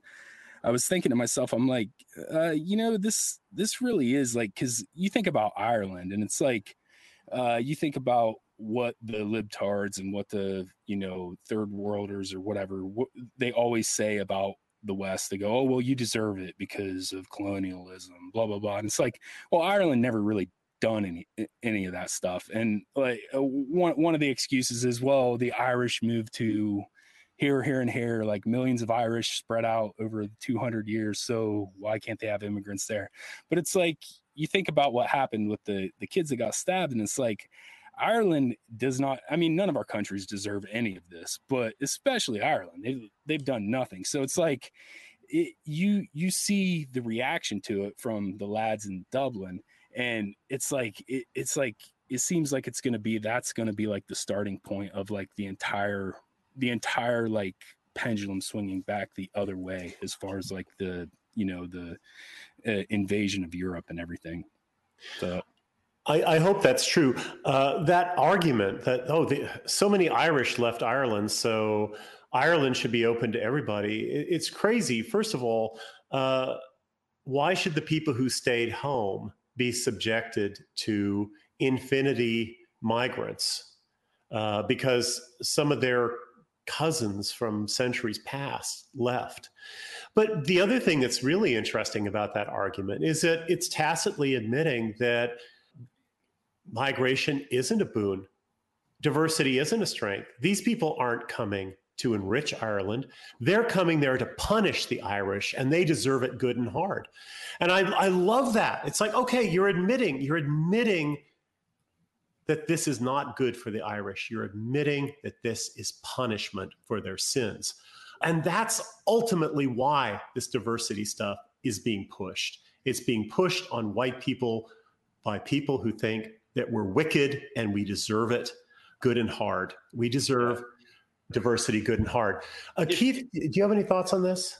Yeah, I mean, uh, people have noticed this. Obviously, you know, with Ireland, we can't have borders because we're a nation of immigrants, and um, you know, the U.S. can't have borders because they're a nation of immigrants, and France and Britain can't have borders because of colonialism. Um, but I mean, what it comes down to is no white country can have borders. I mean, I um, it was kind of funny. I, I, I quote tweeted. I saw this liberal on, on Twitter yesterday, and she she did this thread where she started off saying that so many Irish people have emigrated. She's making this argument, and because of that, we've no right to deny the same thing to anyone else coming here because you know, as a as a monolith, as a collective, we benefited from this. And then, like her her immediate tweet after this, where she was talking about migrant crime, is she said, "Acts of individuals don't implicate an entire group of people who are not a monolith." yeah. on, on yeah. the one hand, you know, we can't um, we can't base policy of of the you know the actions of a group. We we have to look at them as individuals, but also we're not allowed to have border security because we, as a monolith, emigrated. So. Yeah. I mean, you see so many contradictions like this, but obviously, what it comes down to is is they're rationalizing the conclusion they already have, which is, you know, you can't have an opinion that's that's negative about immigration. If, yeah. if you guys want an even more ridiculous example of this kind of argument, a couple years ago, one of my subscribers in Finland uh, told me that the narrative they were pushing was that because Finland sold tar, which was used to build slave ships, the Finnish are guilty of slavery. I mean, they'll, yeah. they'll just they'll. I mean, I wonder, like, did did some guy in Liechtenstein once sell a coffee to someone who owns owned slaves and that's i mean they'll just they'll they'll find any kind of ridiculous like tiny detail from history and uh, like keith said they're basically just trying to find some rationalization from yeah it. yeah I, I love it america has to have infinity migrants because we're a nation of immigrants and Ireland has to have infinity migrants because they're a nation of immigrants. Heads, we win you know it, it, we we lose either way and it's it's an obvious transparent game uh, and we we just need to hang up the phone on these people. After mocking them thoroughly on twitter and pillaring them and getting them to turn off their replies which has been uh, a great pleasure recently uh, mm-hmm. folks i've got a bunch of new people clamoring to get on. Let me add pox. Pox populi is dropping in. Pox welcome to the show. Hello everyone. Can you hear me okay yeah, we can hear you just fine. Gaddius was just mentioning that things are kind of kicking off in France. Do you have anything to add about that? Yeah, uh, I, I, I just uh, I haven't been able to listen to the stream unfortunately, but I, as I was waiting sort of backstage, I, I just caught the tail end of Gaddius commenting on France there, and uh, yes, it has really kicked off. Um, and I just checked some of my French connections, and um, it's not just uh, Frenchmen, you know, taking to the streets and uh, with the, some banners and demanding uh, justice for Thomas, the 16 year old boy who was stabbed to death. Um, it's chaos. It's it's gone. It's gone. It's gone crazy. Um, the it's a huge number of Frenchmen, French patriots. They were initially barricaded, blocked off, met with police resistance. Um, the French state has ironically said that these Frenchmen have attempted to invade uh, an area where there is a substantial Maghrebi population. So the French are invading France, according to the, the French. French. are invading France. Okay, according to the French state. And, and Maghrebis need to have borders in France. Yes, yes, against the, the French. And the, they're normally called banlieues, aren't they? Sorry, Tala. So they're normally called banlieues, those borders, aren't they? yeah, yeah, no go zones, banlieues. Um, and so the reason why these uh, Frenchmen have um, marched into that area is because they are going. It is kicking off. It is kicking off, guys. Um, the the backstory is that in the same week, uh, in the same you know seven day span that we had an Algerian stabbing Irish toddlers in Dublin, just days before that, um, a group mostly comprised of North Africans but there were also some, like Asian types. Um, well, they descended upon this town called Crépol that was having its uh, local festival, celebrating. I think it's like the the foundation of their village, fewer than a thousand uh, inhabitants, and they went w- with um, axes and twenty centimeter knives, and they were shouting, "We're here to kill white people," and they did. They killed uh, a French boy named Thomas and um, Thomas and his rugby teammates had tried to defend their friends and family and their town, and uh, Thomas perished in that valiant effort. Then, uh, a day or two after that, his rugby teammates they did um, what's called in France a white march. It's basically just a silent march um, in his honor, demanding justice and the police, um, the local French police, actually stopped that as well. That was just a peaceful, you know, march uh, in in solemn remembrance of a slain 16 year old boy, and even that had to be stopped. Well, tonight, um, they've they've gone much further than just a peaceful protest. They went; these Frenchmen, uh, these French patriots, went to the banlieue where those Maghrebis came from. So they're going to the source. They're going to they're going to the enemy encampment basically, and French police protected the Maghrebis, and then um, they tried to stop the French uh, the Frenchmen from going.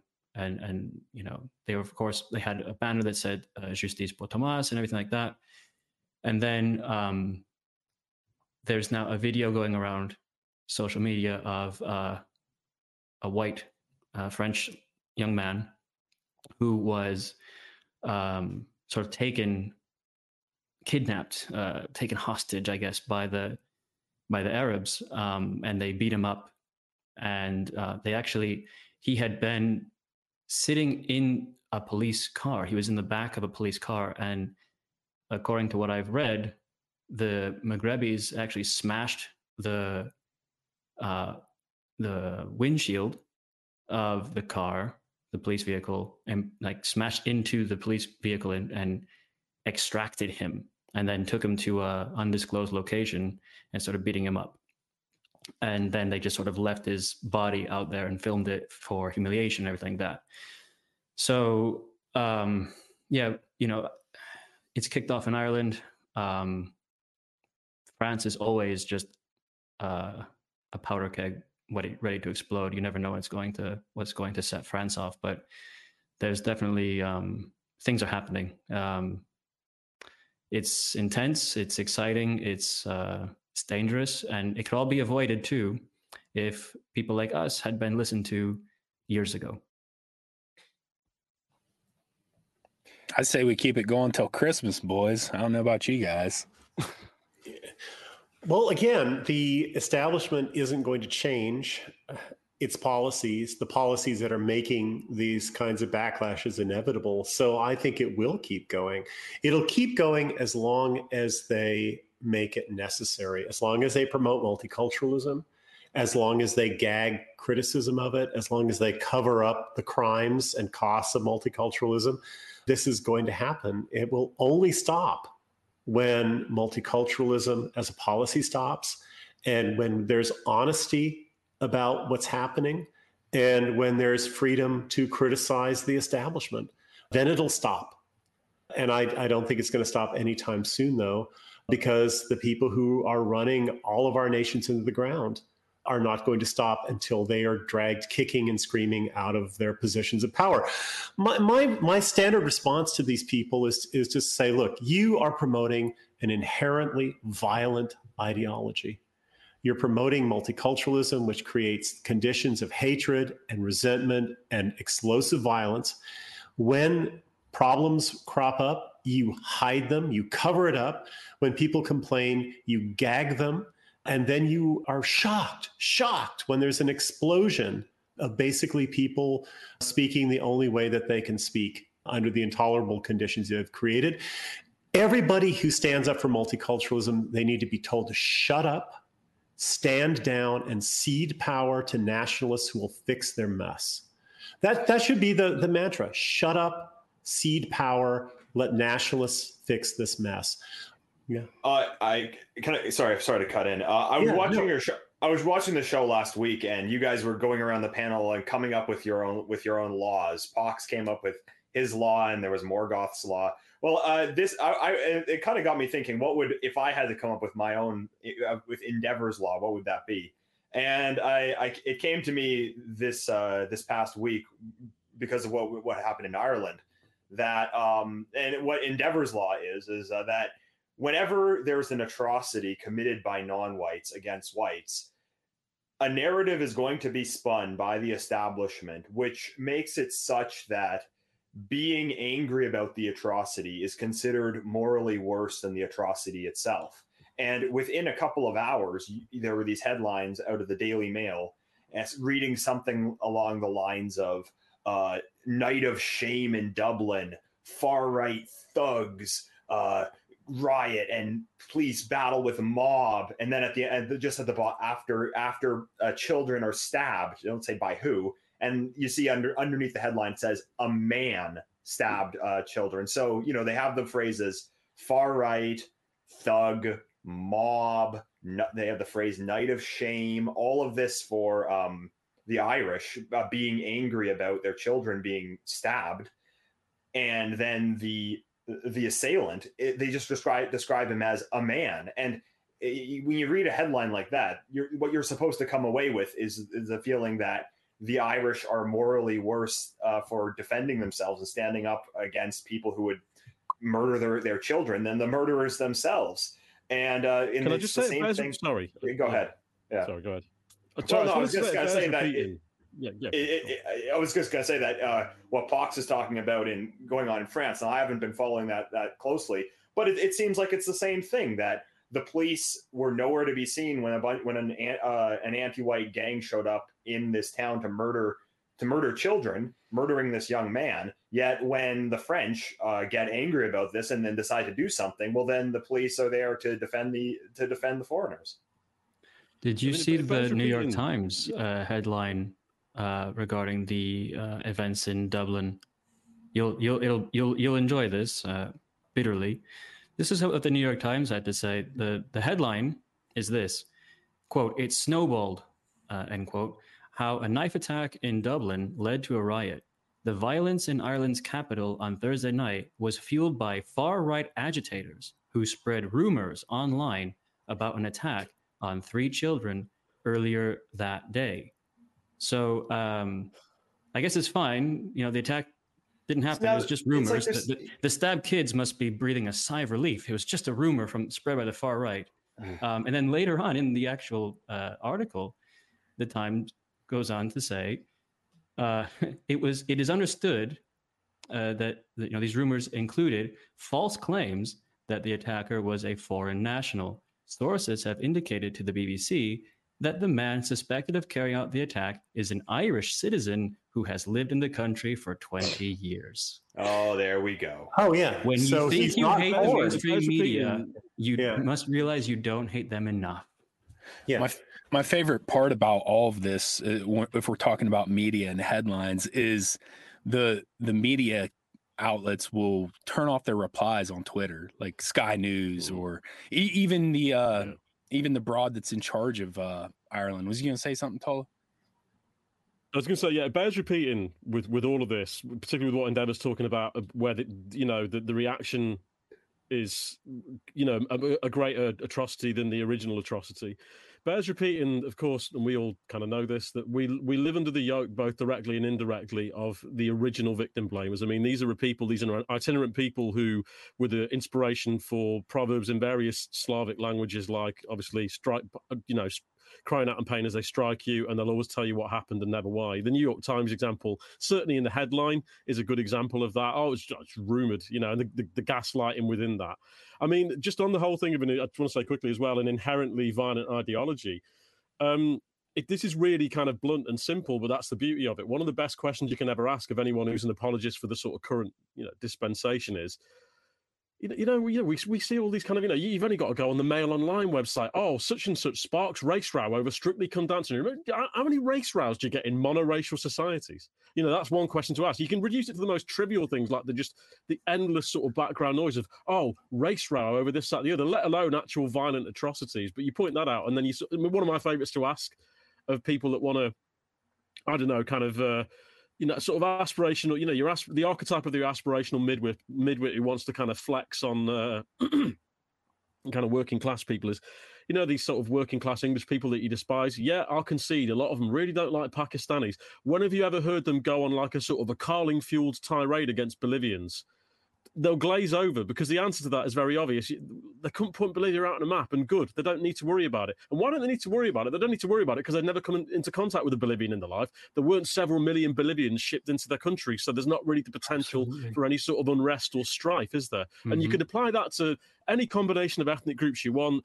And the other thing is the most dangerous question you can ever ask where all of this is concerned most dangerous question you can ever ask where all this is concerned, and I just do this all day, every day on Twitter.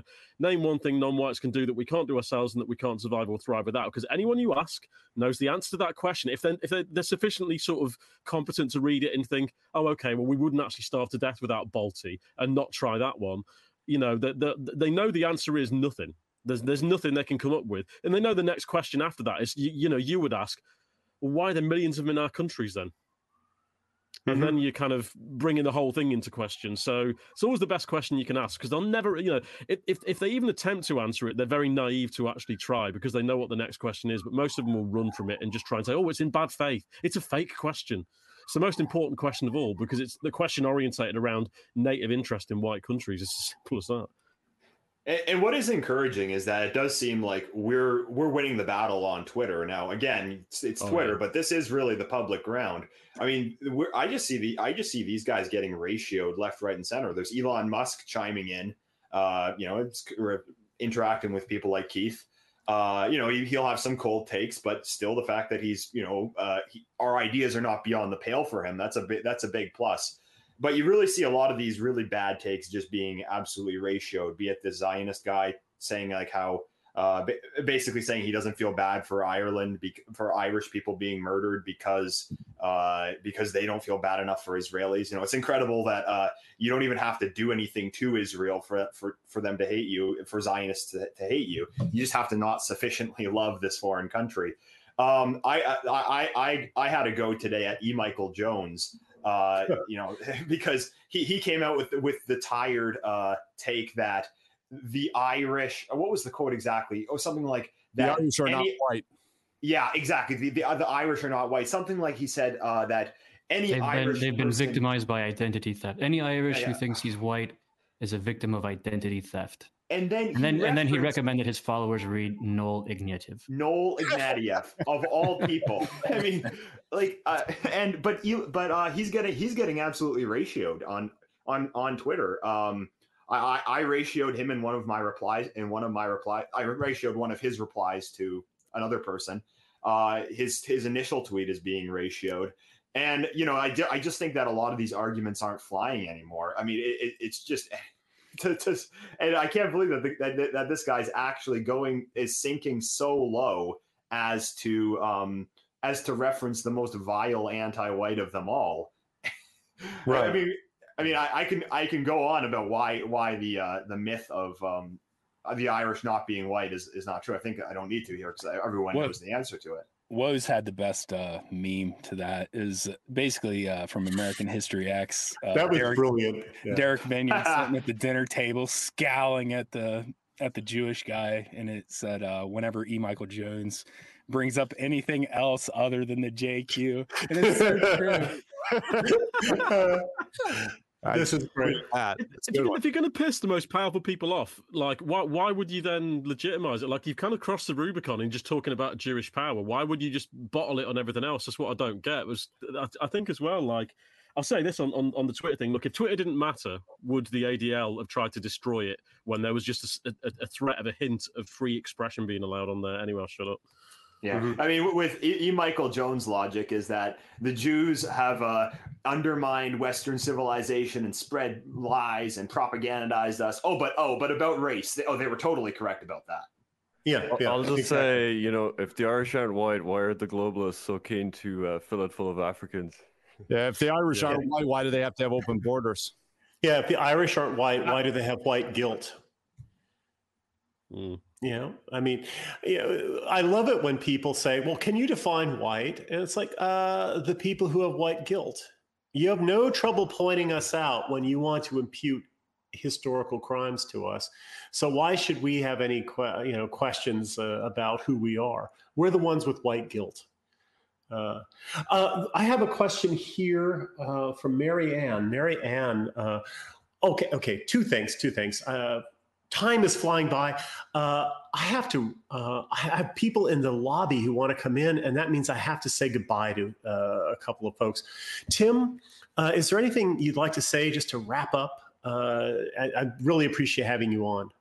Uh, yeah, I got you coming on here in a few weeks myself, December 11th, just to remind you. So you guys look out, be on lookout for that. But I think one of the things, real quick, that I've been surprised about is as the the battle over free speech uh, which is has been kind of uh, in some cases very straightforward on Twitter or X, I guess you could say these days, and in some cases very confusing. Uh, as that battle has went forward, it's it's opened up a lot of different things behind the scene, and there's a lot of uh, different companies, different. Let's see the platform we're on now, um, Odysee. There's a lot of different suppliers to Odysee that I thought would cut them off, that haven't cut them off and I think it's a byproduct of this battle that's going on, this argument. And so I think that's a good thing. Yeah, I think it's a good thing too. Well, thank you so much. And I'm really looking forward to being on your show very sure. soon. Thank you. Thanks for having me. Yeah. Yeah, I'm getting messages from Odysee saying there, there, there are more than 10 people who want on. You've got to uh, say goodbye. Um, so uh, Endeavour, can I can we wrap up too? Do you have any last thoughts uh, before uh, we say goodbye? Uh, well, I just want to say thanks for having me on again. It's always a pleasure, and I just feel a lot more optimistic last couple months. You know, things are going well on Twitter. It seems like we're all united. You know, it's not these Telegram wars where we're at where we're at each other's throats, and Uh, I, I'm just very optimistic about the way that things are going lately. I mean, certainly it's a, a tragedy what's happened to uh, young people in France and Ireland and really ar- around the Western world. Unfortunately, though, that's been going on for years and years, but now we're kind of starting to see a bit of a pushback. So let's not get too far ahead of ourselves. There isn't going to be the revolution tomorrow. What this just means is we got to keep pushing and keep doing what we're doing. So uh, thanks for having me on, and I'll talk to you guys later. Have a good night. Yeah, everyone. thank you so much. So let me welcome a few new people. Uh, I want to welcome Friedrich. Friedrich, welcome. Hello, everybody. Happy Thanksgiving. And uh, yeah, thanks for having me. Yeah, yeah. Well, you're a very loyal friend and listener and reader. So let me add James Kirkpatrick to the stage. This isn't the James Kirkpatrick at VDare. This is a real James Kirkpatrick. James, welcome. Thank you, Greg. Hello, everybody. Yeah, um, and uh, I, I just another person is popping in. Okay, Austin. Let me well, let me welcome our friend Austin. Austin, can you hear me? I can, Dr. Johnson. Thanks for having me on. Great, great. And I'm going to I'm going to wait to add Karl until the top of the hour. So just hold on for a minute, Karl. I have a question here from Marianne. Marianne wants us to talk about some other events besides Ireland that are hopeful. And she wants to get some comments from the panel on the Argentine election and the election in the Netherlands. So, any thoughts about uh, Milei? And I don't, don't, even know if that's how it's properly pronounced. Uh, and uh, uh Wilders. I want to go first. Well, let's let's ask Keith first. He's the first after me on the screen. So, Keith, thoughts about what's happened in Argentina and the Netherlands? Uh, is this also reason to be hopeful? Um, I'm less optimistic about Milei than I am about the Dutch result. I mean, ob- obviously, there's two schools of thought here, which is, on the one hand, yes, it's it's good that people are uh, shifting to populist candidates. They're voting for more right wing candidates. There seems to be some kind of pushback that's translating electorally. Um, and then you have the camp that says, you know, these people are Zionists. Uh, this is an op. Don't fall for it. That kind of thing. Um, I think you can, you know, you can you can look at both sides of that and say we can be optimistic about the progress. People didn't vote for Milei or Geert Wilders because um, they want to move the embassy to Jerusalem, right? They, they voted for them as an opposition to leftism. Um, I'm less optimistic about Milei, I guess, because you know it's less relevant to us in terms of you know he wasn't running on on a, a platform based on uh, immigration or, or, those kinds of issues, but it, it was this kind of anti-statist libertarian thing. But Wilders, obviously, that's a, an anti-immigration vote, right? And I believe his his final vote tally was way above uh, any projections. He doubled his number of seats. Um, and yeah, I mean, the, the people that voted for him, uh, uh, you know, okay, he's a he's a liberal. Um, he has all these strong positions on Zionism, but the, I don't think the voters were were especially thinking about that when they voted. They're pushing back um, against mass immigration. And you know, there was there was actually two attacks on one of the other uh, populist leaders in in the Netherlands um, because they had been gaining some momentum as well. So yeah, you know, right now the candidates are, are far from perfect, right? Uh, but it's opening a space where nationalists that do put their country first and that are a genuine alternative are, are going to have a more fertile ground. Um, so I hope we see it translate uh, into that, and I hope we see more results like this across Europe. To be honest, um, and you look, whatever Wilders' policy on Israel is, I mean, if he if he reverses immigration, if he remigrates people, if he closes the borders, that's going to be a net positive, and I'll be happy about that. Yeah, absolutely. I feel the same way. What are your thoughts, Gaddius? I don't really know all that much about either of these things. I was listening to uh, a couple of uh, Dutch friends talk about the elections as they were coming in live, and um, you know, I, I, was thinking to myself, I was like, eh, they, they were sort of arguing with each other over what it means. And they're both, you know, in this sphere. And I just thought that was pretty interesting because they're, you know, they're both on the level and they're both from the same country, but they had like totally different uh, takes on it. One was more optimistic than the other.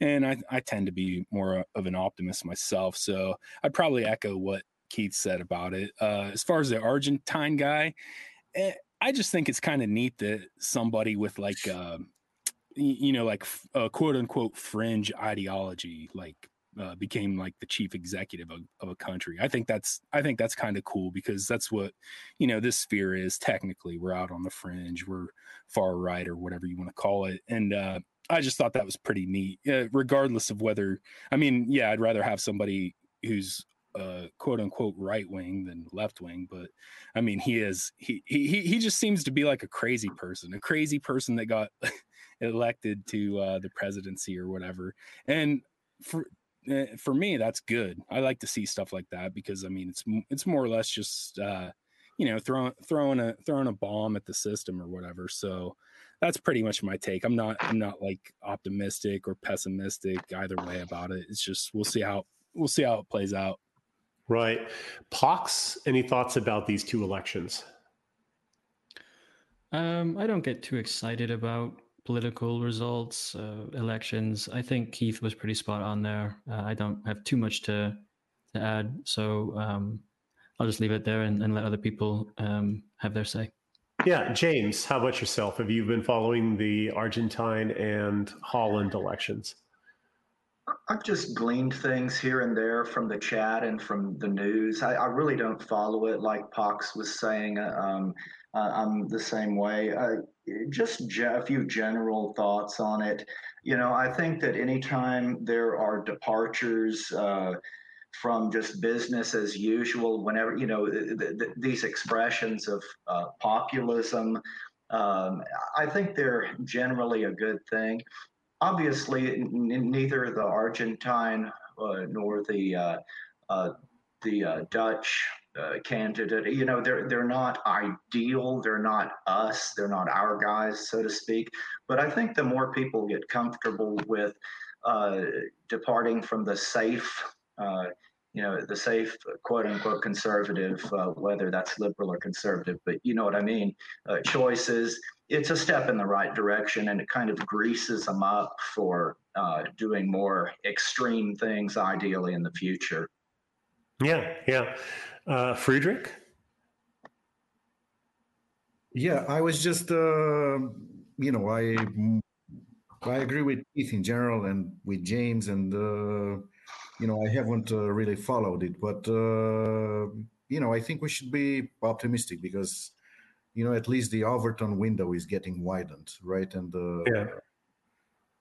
you know, I'm yeah. sure. Uh, I'm pretty sure people didn't vote for them because uh, they are Zionists.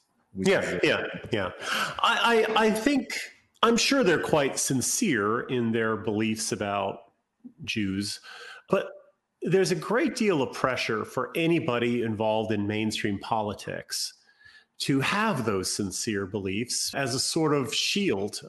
And this is this is the curse of the normie center right. They they take out enormously expensive policies against being called racist or anti Semitic because they just know that that's the kind of bullying and abuse that is going to be meted out to them.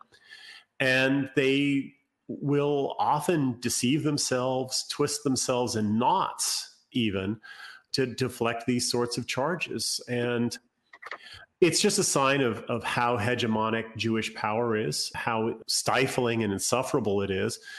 And ultimately, I don't think we're going to have our own countries back until we can budge that hegemony. However, if we leave that in place, there are still better and worse policies. There are still better and worse candidates. And some of these, I don't think Milei is going to help Argentina because none of the policies that he recommends would help the country, to be perfectly honest. Maybe cutting bureaucracy or something, but I don't even think he's going to be allowed to do that. Certainly, open borders libertarianism is what they need. Maybe going on the dollar would be less inflationary than staying on the peso. There are a few things, but uh, libertarianism isn't enough. It doesn't cut it. But Geert Wilders, he definitely wants to slow down the great replacement, and that's not a bad thing. So, Austin, do you have any thoughts to add on this particular issue? Dr. Johnson, I cannot possibly claim to be qualified to uh, to fully assess either of these situations, but my inclination is we'll know when one of our guys has power. Obviously, you know, neither this guy nor those parties are representative of our beliefs. Um, I think they may be slightly positive, but I was on that call as well with our Dutch friends, and if they can't, you know, make up their minds uh, that it's that it's positive, then you know, I, I'm not I'm not convinced that it really uh, is clear either way. Uh, either yeah. way, I think we just need to keep our noses to the grindstone. There are there are certain things that very obviously are within our sphere that are good, like the pushback in Ireland that we were just discussing. I think those are the things that are are really going to be important for us. Yeah, wonderful. Well, we are at another hour. Let me just do a little housekeeping here because I'm getting messages that again more people are clamoring to get on. Gaddius, uh, can we say goodbye uh, to you at this point? Do you have any final thoughts for the for the stream? Yeah, I just want to do a little bit shilling for uh, Thank you. things I've seen. Everybody needs to create an X account to get on there to juice, to join Juice Gang, or to help Juice Gang out, help uh, ratio, help signal boost. That's the most important thing. What Keith's been doing on uh, X is nothing less than extraordinary over the past at, at least three months, pretty much the entire year, though ever since he got his account back and even before then. So everybody should do that. It's a lot more relaxed over there. Don't be discouraged because you don't have, you know, your old account back. I know there's people that are salty about that and act like, oh, nothing's ever going to change. No, that's bullshit because we we're seeing things change. The, the the number one thing that from Keith, Keith's experience on Twitter is him getting replied to by Donald Trump Jr. It might not seem like that big of a deal, but it's like Donald Trump Jr. didn't have to do that. He didn't have to like get mad and try to, you know, own Keith on X. And that's like that's the power of that platform right now. When the when the playing field's even, you know, even if it's like a little bit more even than it is, uh, we're gonna win because our ideas are true and you know, uh, truth matters. So everyone should do that.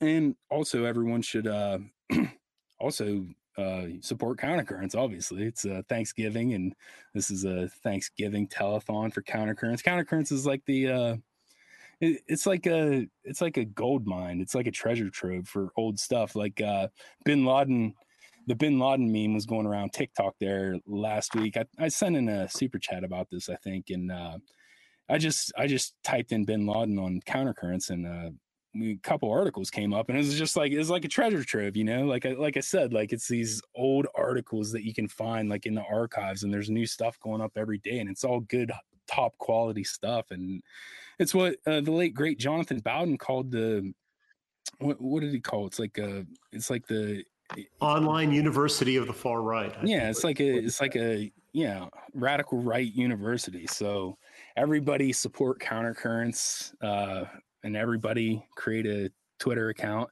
and everybody check out everyone else's stuff on Substack like Pox and uh, you know Endeavour and uh, tune into Tola's stuff too because he's hilarious, man. He's like the number one comedian in the radical right, and he's also I've heard that he is also the most racist YouTuber in Britain. So there's that also. But uh, I'll go ahead and take my leave, and uh, everybody have a great rest of the stream and take it easy, folks.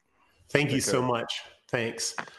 Let's bring in my co host for the last hour, Cyan. Welcome. Hello. Happy Thanksgiving, everybody. Hello, Happy Thanksgiving, Cyan. Hi. Yeah. Good. How are you doing? Thanksgiving. Yes. And let me bring in Karl Thorburn. Karl, welcome. Hey, thanks for having me.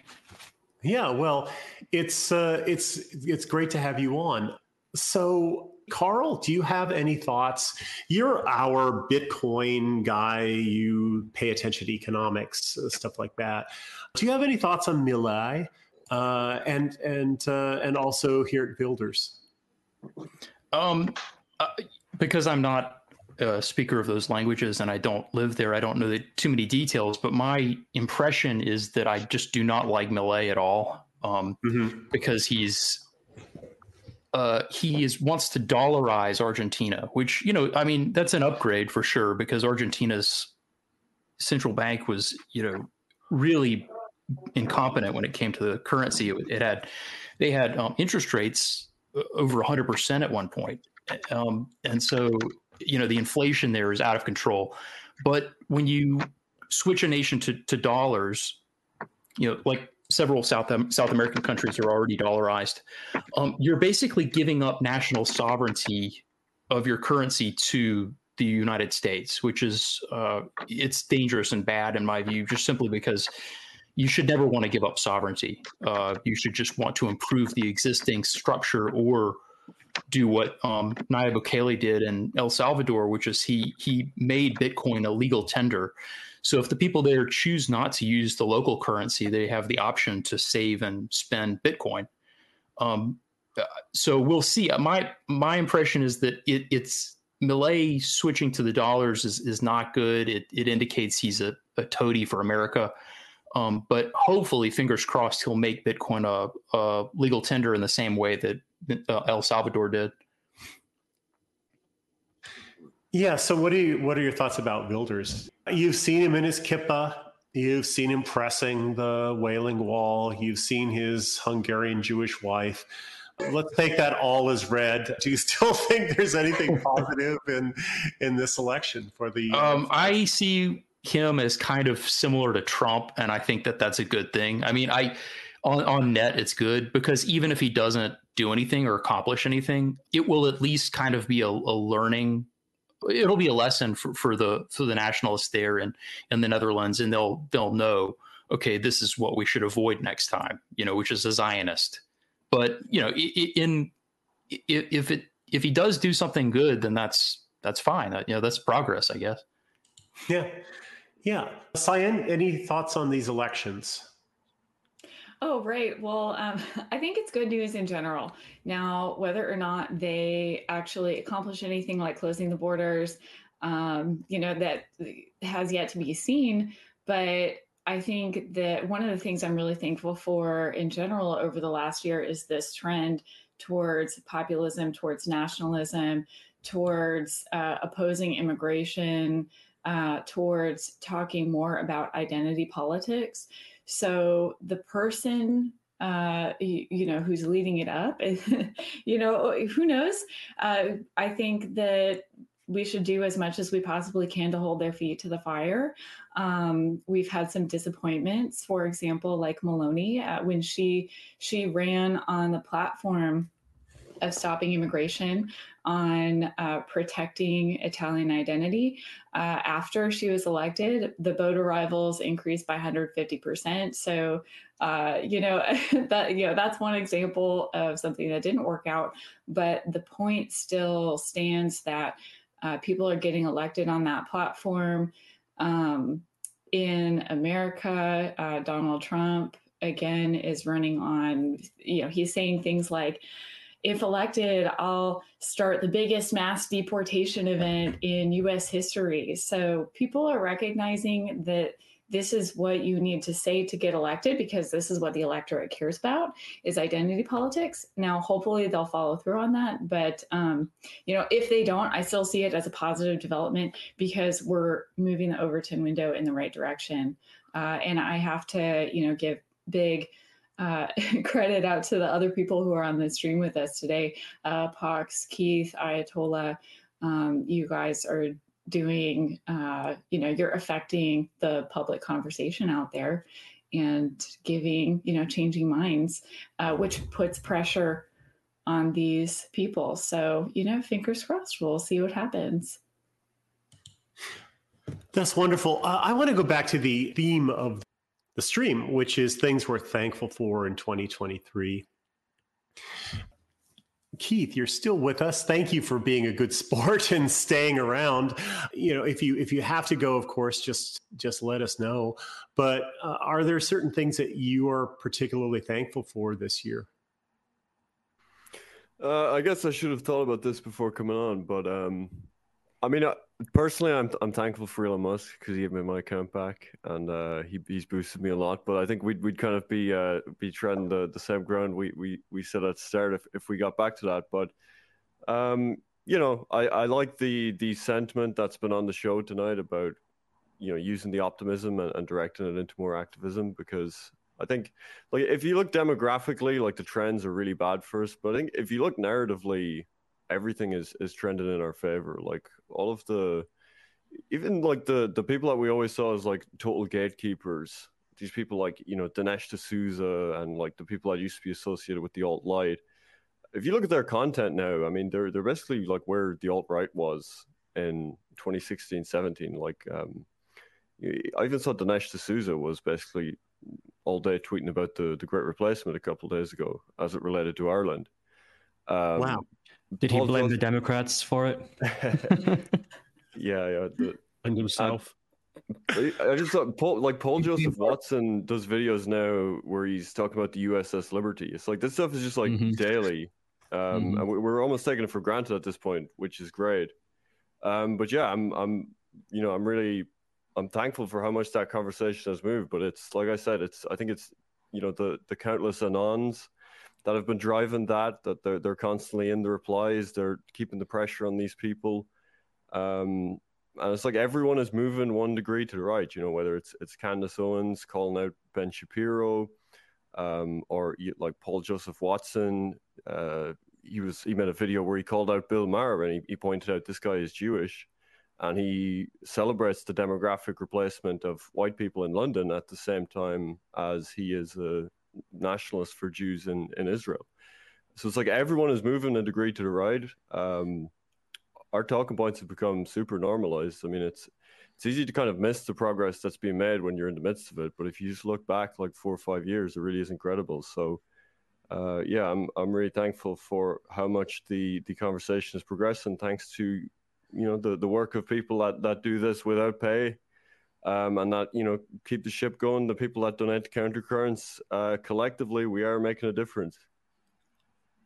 Yeah I, I that's very well said. Pox what what are you thankful for in 2023 well um, i'll follow keith's line. I am thankful about some things that have been happening on x um, and also just a bit of a breaking news. Um, about an hour ago, a little under an hour ago, uh, Elon responded to an Irish ex user who goes by the name Michael O'Keefe. Um, that is that is his name, and um, he's hinting at, uh, or he's drawing attention to, um, the Irish government's censorship of Twitter, and sort of hinting at doing exposure of um, Irish Twitter file, basically. So that's another interesting development that just uh, sort of happened um, now. Uh, so I think yeah, that's a good thing. Um, I'm thankful to see us pushing in the same direction.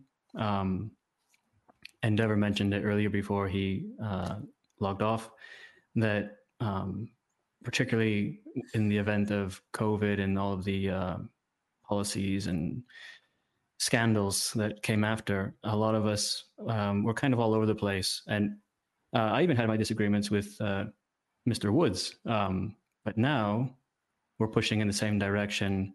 It's great. Um, you know, I'm posting stuff that Keith has uh, put up on social media, and helping him ratio all of the uh, shit libs and journos and politicians, and he's sharing my stuff. And uh, you know, it's it's. I think this is great because, and this is something Keith said uh, not too long not too long ago on his Telegram, that no movement punches above its weight like our movement does. Absolutely. And when we all push in the same direction, you know, we do accomplish phenomenal things. So I'm thankful for that. Um, like uh, Endeavour said, also, it's a shame that it has to come in the aftermath of really devastating events. But something I said the other day was that we've already grieved so much um, we've already expressed our grief for so many victims of this blood-stained ideology of um, great replacement, mass immigration, um, forced diversity, forced proximity. Um, so now we're angry, and our anger is righteous, and um, it's great to see. And I'm thankful for countercurrents because this year um, I have been doing a lot of work for Countercurrents, and um, I'm thankful that Countercurrents has taken a liking to my uh, efforts and um, a lot of my articles. Uh, you can read them on Countercurrents now, and occasionally I host this very program, Countercurrents Radio, and people seem to enjoy it when I do. So I'm very thankful for that opportunity. I think of the time we were all banished to Telegram, arguing with each other every day. It's uh, it's been like in the third Batman series, you know, The Dark Knight Rises, where he like goes down into the pit and he has to, uh, you know, rediscover himself, and eventually he climbs out. You know, that was that was yes. the Twitter amnesty. We we climb out of the pit after uh, years of of uh, arguing and, and refining our, our argument skills, and then you know, racist iron sharpens the, racist iron. Yeah, no, that's that's a great metaphor. Actually, I really I really enjoy that. Uh, James, uh, you haven't had much chance to speak. It's so much going on, but what are you thankful for this year? Um, well, one of the things I'm thankful for is are is uh, alliances like this one. I mean, I'm looking here at the people who have uh, you know toggled in and out, who are still here, uh, and I mean, just the quality people with their particular niches and uh, uh, all ultimately fighting for the same thing. And this really means a lot to to me. I, I hate to see petty. Uh, I understand, you know, reasonable. Um, significant differences that we have to address from time to time, but so often the ones I see are just petty, nitpicking, nonsensical edge lord stuff things that have no place among serious people who ostensibly want what's better for white people. And uh, in addition to that, I've uh, I'm very thankful for uh, my living arrangement for since April of last or, or of this year. I have uh, basically lived somewhere uh, in Eastern Europe that is the uh, the exact, the photo negative opposite of uh, Negro fatigue. And it's really nice because, I mean, literally, when you live somewhere for seven months and you can count the number of black people, for example, that you've seen on the street on one hand and not use all the fingers, that's a good thing. Yeah, yeah, I, I know that feeling. Uh, suddenly being, you know, traveling and going to i remember i was in uh, warsaw the first time in 2018 and what it's a huge european city that was just overwhelmingly white.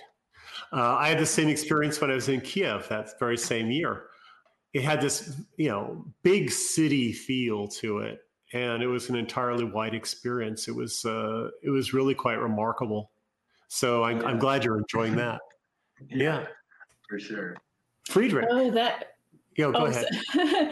so, no, I just your comment, uh, James, reminded me of the uh, earlier. It reminded me of something else that I was thankful for that I know Austin is thankful for too. Uh, earlier this year, which was the experience to go to Europe and experience the same thing because uh, you, me, and Austin in particular coming from the United States, you know, going over to Europe and seeing all of these uh, smaller countries, majority white countries, countries with a long history and, and appreciation for their culture, at least now, um, you know, was was so gratifying and life changing. Yes, absolutely. And seeing blackface on 2023 TV is also quite a treat. That's amazing.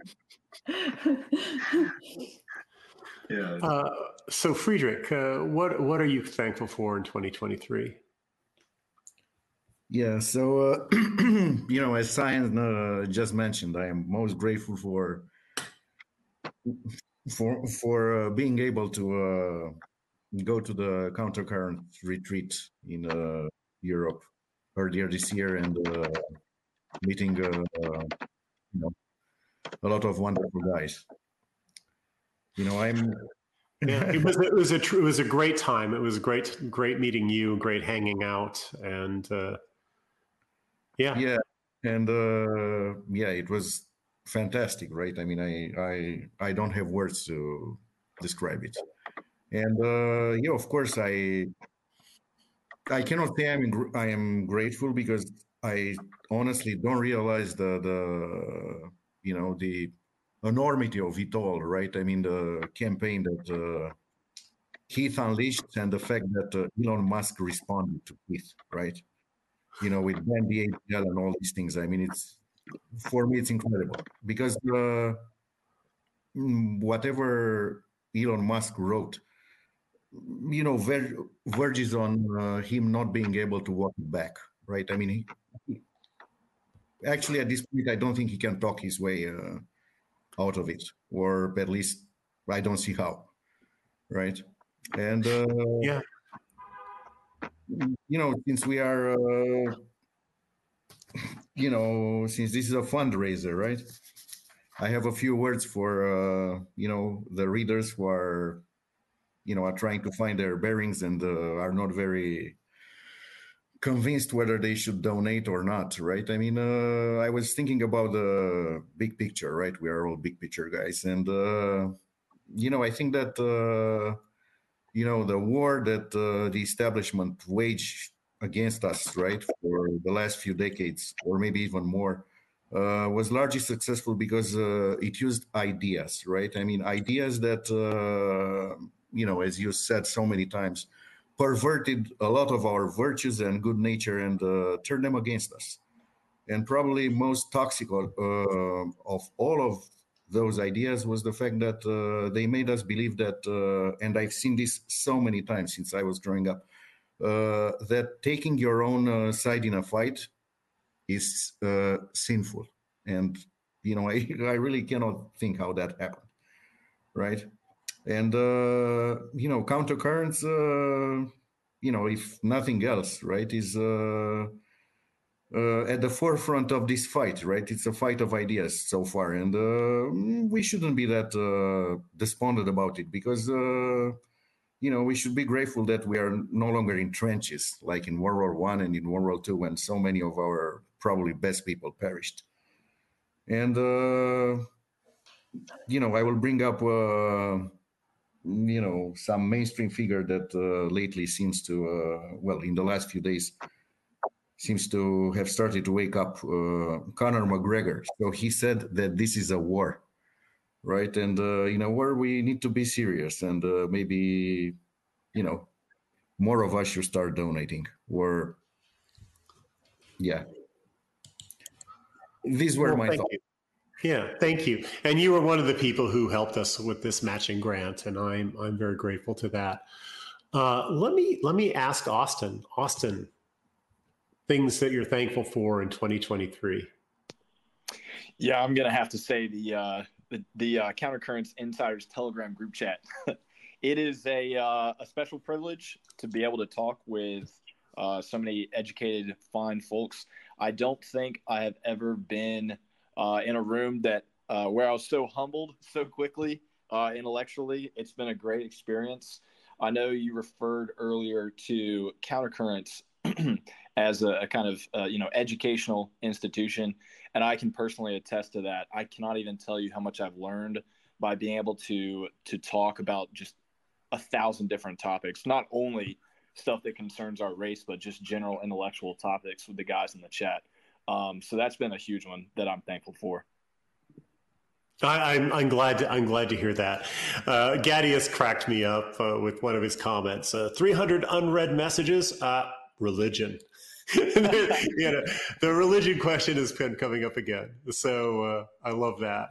Uh, Ayatollah, are what are you thankful for in this 2023? Well, people have already said the fact that you can actually say things a bit on Twitter now. So I'm going to have to sort of be try and work with what I've got and go back further and say, and actually, it leads to what I think is a, a you know a worthy an answer as any I would hope, which is I'm grateful for the initiative and the independent reasoning faculties and the agency and the autism of a certain contingent of white men. Um, I've got the autism, I ain't got the rest of it, but I can include myself on that one at least, because that gave us the alt right, such as it was, and more broadly, the incursions on discourse and narrative of 2015 and 2016. And that, that's why a lot of us, probably here, even among the guests, and certainly I think among the audience as well, are actually here. Um, and it's also really the impetus, you know, rhetorically and in terms of the the, the points of historical interest and the lines of argument and everything else that have been so influential. Um, I mean, particularly since Twitter's kind of been opened up a little bit, but especially since October the 7th. A lot of what uh, we've seen since October the 7th has manifested itself in the things we were talking about last week, which is still important when you've got, you know, the biggest political pundit in America and formerly a very, you know, very reliable philo-Semites, like particularly Charlie Kirk, to a lesser degree Candace Owens. I mean, she does work for Ben Shapiro and the richest man in the world. Basically, as, as, as has been said by other people, I mean, Keith included, saying the same things we say, which is like, well, Jews want European countries to be diverse. They don't want that for Israel. And oh, the same people that now want solidarity for Israel are behind the anti-white agenda. And you know, those are basic. That's white nationalism one point, you know, sort of like 101, rather. That's white nationalism 101. That's the biggest and most controversial thing that separates us from the controlled discourse. And through a lot of hard work and just through persistence and good rhetoric, we've really, you know, we've had an influence on these things. And again, a lot of this goes back to before a period in which a lot of people were just taken off the internet and deplatformed and even thrown in jail, which of course continues and really nowhere more so than where I am. But um, I'm grateful for that because, like, I, I, I mean, I, I raised this when when I when I was contacted by Dominic Kennedy of the Times. One of the things I raised is most of us don't really have the courage or the initiative to actually get here on our own. We're influenced by other people, and I was certainly one of those. Um, so I'm grateful for those really that, that went before me, and that's look, countercurrents has been around was, seven years old before I kind of got anywhere near any of this. But even down to yeah, 4chan anons who just noticed things and had good lines of argument and and so on and so forth, so on and so forth. So that's what I'm grateful for. Yeah. Yeah, that's really well said. Uh, Karl, what are your thoughts? Uh, yeah, I'm I'm thankful for the the movement and just the friends I've made in the movement. I feel like even if politics weren't a thing and we weren't, you know, we didn't we lived in a universe where we didn't have to concern ourselves with um, the you know the problem of of uh, you know our race being under attack. Um, I, I still feel like the people that I've met in this movement would would just be amazing, awesome friends. Um, and I'm so fortunate that I've met some wonderful people in, in here. And um, also, I'm thankful for, well, since the start of the year, um, Bitcoin is up over 100%. So it's always pleasant when, you know, it's like, I, I know it's going to crash and I know it's going to come back up, but, it, but it's always pleasant when it does come back up because it, it sort of shuts people up. It's, it stops people from, um, from hating online and from bashing uh, Bitcoin. That's kind of entertaining. And you know, I know that a lot of people in our movement, their um, own financial fortune is is um, tied closely to Bitcoin as well. Besides me, and so it's it's nice to know that everybody is able to do a little bit better with that. Um, but yeah, those are the the two that I was thinking of. Yeah, that's, that's really great, well Karl. We had a question from Sunshine Kid. He wants to know when he can retire. well, uh, if you have one one whole Bitcoin, you could probably retire before. I would I would I would guess before 2030. I think you could do it. Well, that's great. Uh, that's that's very exciting news. Uh, I have a bunch more little questions here, so let me just zip through these and thank everybody. 50 US dollars from North Country Friend. Any theories as to why the Levantine tribe dominating the West seems to be getting ever more frantic and ethnocentric as they age? Do they fear that webs of collusion and lies from prior decades will get exposed? Do they feel compelled to close ranks as a group strategy? I have noticed this even with centrists. Well, you know they they don't have breaks that's one trait that they have there's a great deal of psychological intensity a great deal of aggression, a great deal of id, uh, not as much in the way of the higher cognitive functions that can say no, that can tap on the brakes. And this is this is why they fail because you can't operate a vehicle without brakes. This is an analogy that was taught to me by Sam Dickson. Sam, if you're out there, you should click that link and join us. We were hoping to have you on board. As for the thing about them aging. This is actually a very interesting phenomenon that I've noticed. I've noticed and know I've I've known a number of based Jews over the over in my lifetime. And I haven't known them extremely well, some of them, but I've I've been acquainted with some of them. And one that I was an acquaintance with uh, for a number of years with, was Adam Parfrey. And Adam Parfrey, uh, you know, he's a pioneer of dissident publishing with Feral House, and before that with Amok. Did a lot of really good work in the 90s, especially. Uh, I, I really looked to Feral House, and I thought very highly of him. Well, I first met him in the 2000s and sort of followed him. I'd see him on and off in Seattle. He lived in the Seattle area.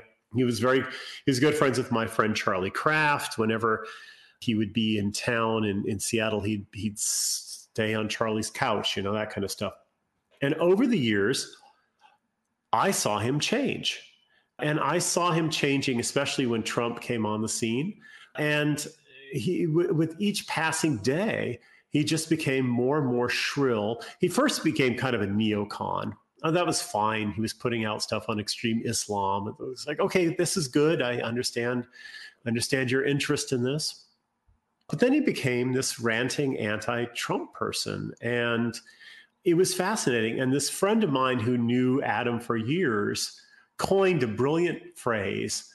Uh, he, he, said, as Adam gets old, has gotten older, it's like his zoological clock has gone off. Uh, it, it's been ticking away, and the zoological clock has been activated, and suddenly he's sounding like he's sounding like his Jewish communist mother who had a lot to answer for as far as Adam was concerned for many years of his life, but now he sounds like her as he ages. And I thought that was interesting. I thought it was very witty. And since then, I've seen that pattern reasserting itself. So for your 50 US dollars, which is a very generous thing, I have put out the zoological clock meme. And now you whenever you see it, you have a word for it. Aaron Rice said with 30 US dollars, thoughts on Tucker Carlson's most recent takes on the 2024 election year and the hypothetical possibility of the assassination of Trump. I'm not sure exactly what you're referring to folks is there anybody in the in the in the chat who can uh, help out on this? Has tucker been talking about trump being assassinated? I have um, no idea. I haven't i haven't seen anything yeah. about that. Yeah yeah. I will say something about tucker. Uh, when tucker said gradually i began to hate them uh, recently when he was talking about the big jewish donors promoting anti-white hate at the at, at, in the universities, suddenly pulling the money out when uh, anti-Semitism became an issue. I thought that was pretty amazing. Again, that's that's 101 stuff, but he's saying it, and he's a very important figure. Uh, and there was a question years and years ago when the Passion of the Christ came out. There was a commentator who uh, went by the name Nathan Bedford Forrest who said uh, when Mel Gibson cucked in the end and uh, he removed the his blood will be on us and, and our children line from the Passion of the Christ. His question was, How much money do you need? How many millions do you need before you can give the Jews the finger? And I, I, I've always remembered that line, and it's a great question. And the thing is, is that you think that when people have billions of dollars, not hundreds of millions like uh, like uh, Mel Gibson, but billions of dollars, you can afford to give them the finger. Well, the thing is, is that the more you've got, the more you've got to lose, and it can actually box you in. It takes a whole lot of money before you feel like you can give them the finger. But there's something that really helps, and that's courage. Courage is contagious. And a lot of people in the establishment are looking at one another and they are seeing people taking risks. They're seeing Elon Musk taking risks. They're seeing other people taking risks. And that is contagious. And this is why these normie people, uh, relatively normie people like Candace Owens and Charlie Kirk and others, have been uh, making these uh, extremely useful statements. There's courage at foot. It's not just money, it, you really need courage. But, but that's true with everything. Uh, the Greeks believed that courage was one of the most important virtues. Why? Because if you don't have courage, then none of your other virtues ultimately matter in the end. Because you might be honest or want to be honest, but what if you're afraid to be honest? right? None of your virtues matter if you don't have the courage to stick by them under pressure. So let's see here. Scott writes in with 10 US dollars. When whites are introducing themselves to each other, one of the first things they do is announce what class they belong to, where'd you go to college, et cetera. This forces people like Conor McGregor to disavow hooliganism because they think the middle and upper classes keep gatekeep social change. Um, that's an interesting point. Uh, any thoughts on that? Keith, do you think that this is one of the things that's going on that Conor McGregor is disavowing hooliganism because of the middle and upper classes are the gatekeepers of social change?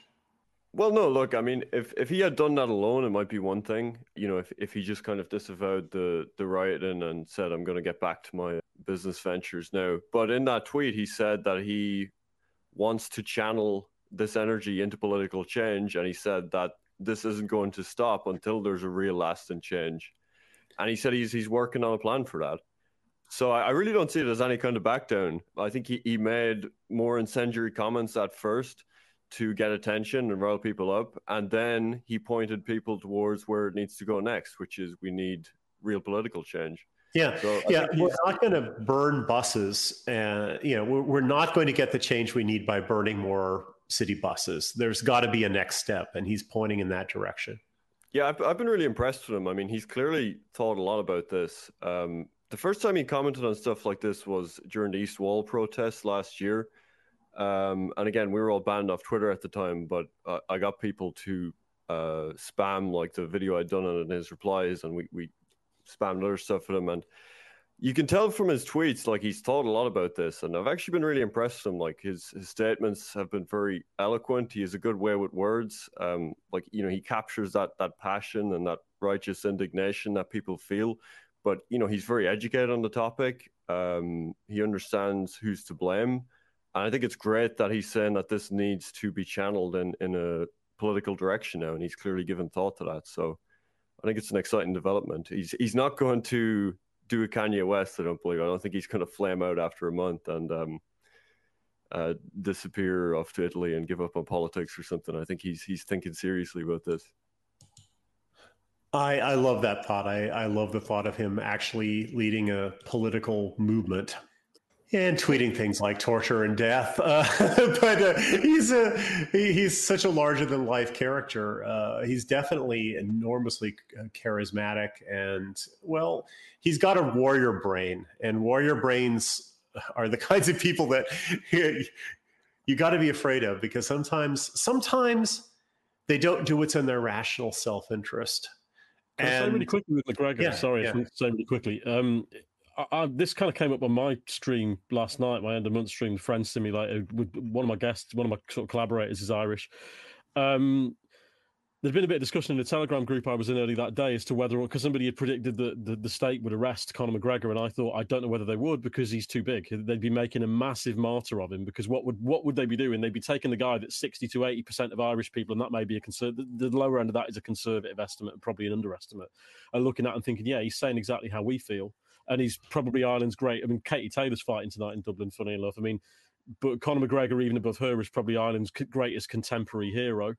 Um, and they would be making a martyr of him, and somebody people would take some of his more kind of and there have been many of them in fairness quotable statements and then they would then become slogans of defiance because it's one thing to make an example of some person that nobody the average person doesn't know who kind of led a protest in east wall and throw you know throw them in jail under you know whatever's on the books that they can do that with an ireland at present because they're trying to drive through these you know basically speech suppression laws that are very similar to the ones we've got in britain which have been wielded so perniciously um, there are ones there are ones on the books now, and they could get him on like incitement and whatever else. But I think they'd be very foolish to do that because they'd be making a martyr of Ireland's probably yeah greatest contemporary hero, and I don't think they I don't think I can't see them doing that because it would uh, it'd, be, it'd be the impetus for too much mass disobedience. I think um, they'd make themselves look like a big sort of mean shower of bastards too much in the same way that certain a certain group of people have been doing when they not they didn't get the degree of sympathy they felt they were entitled to since the beginning of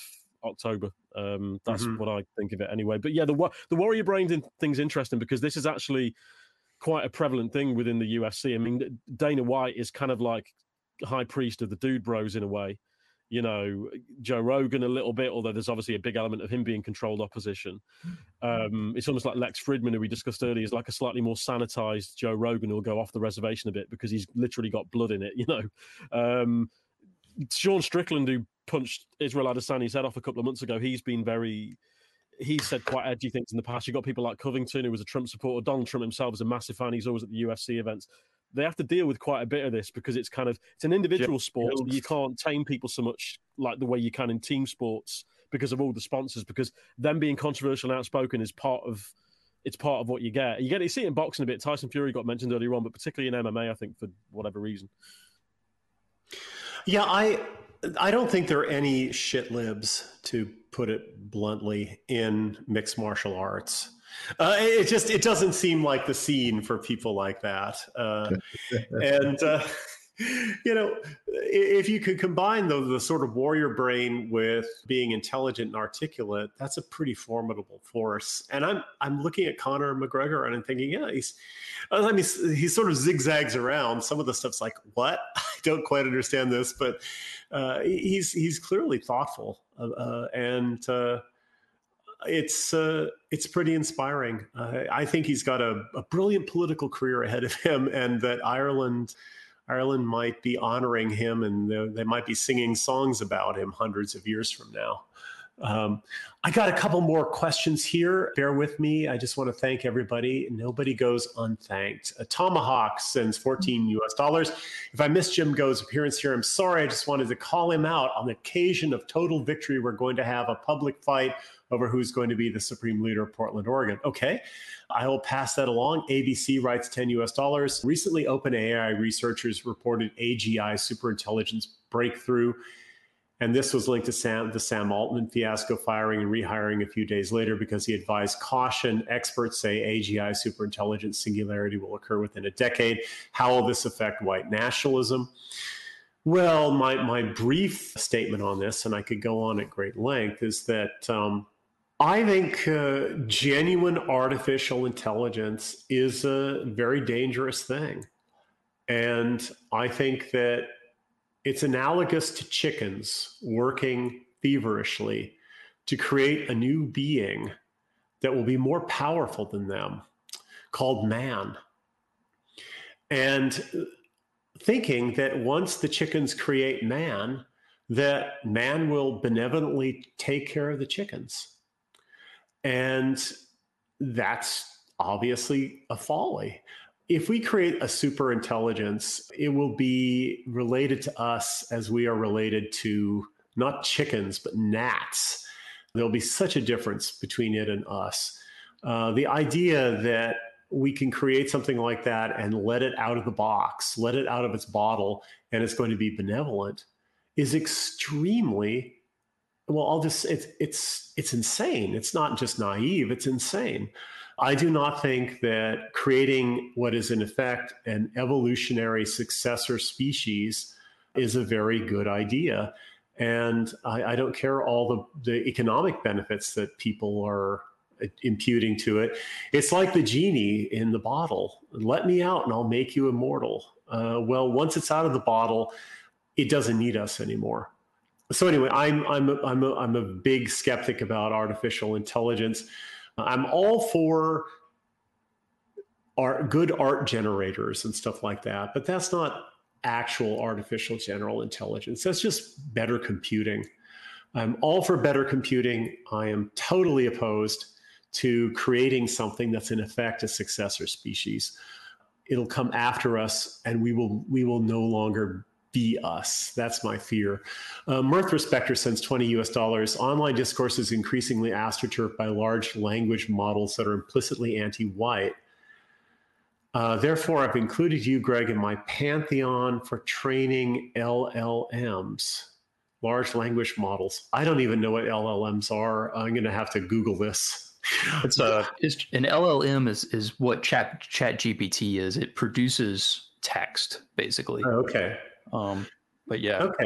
He says, gathering your writings manually is a tough task. Could you offer a paywall feature to access your writings in plain text to make training LLMs easier?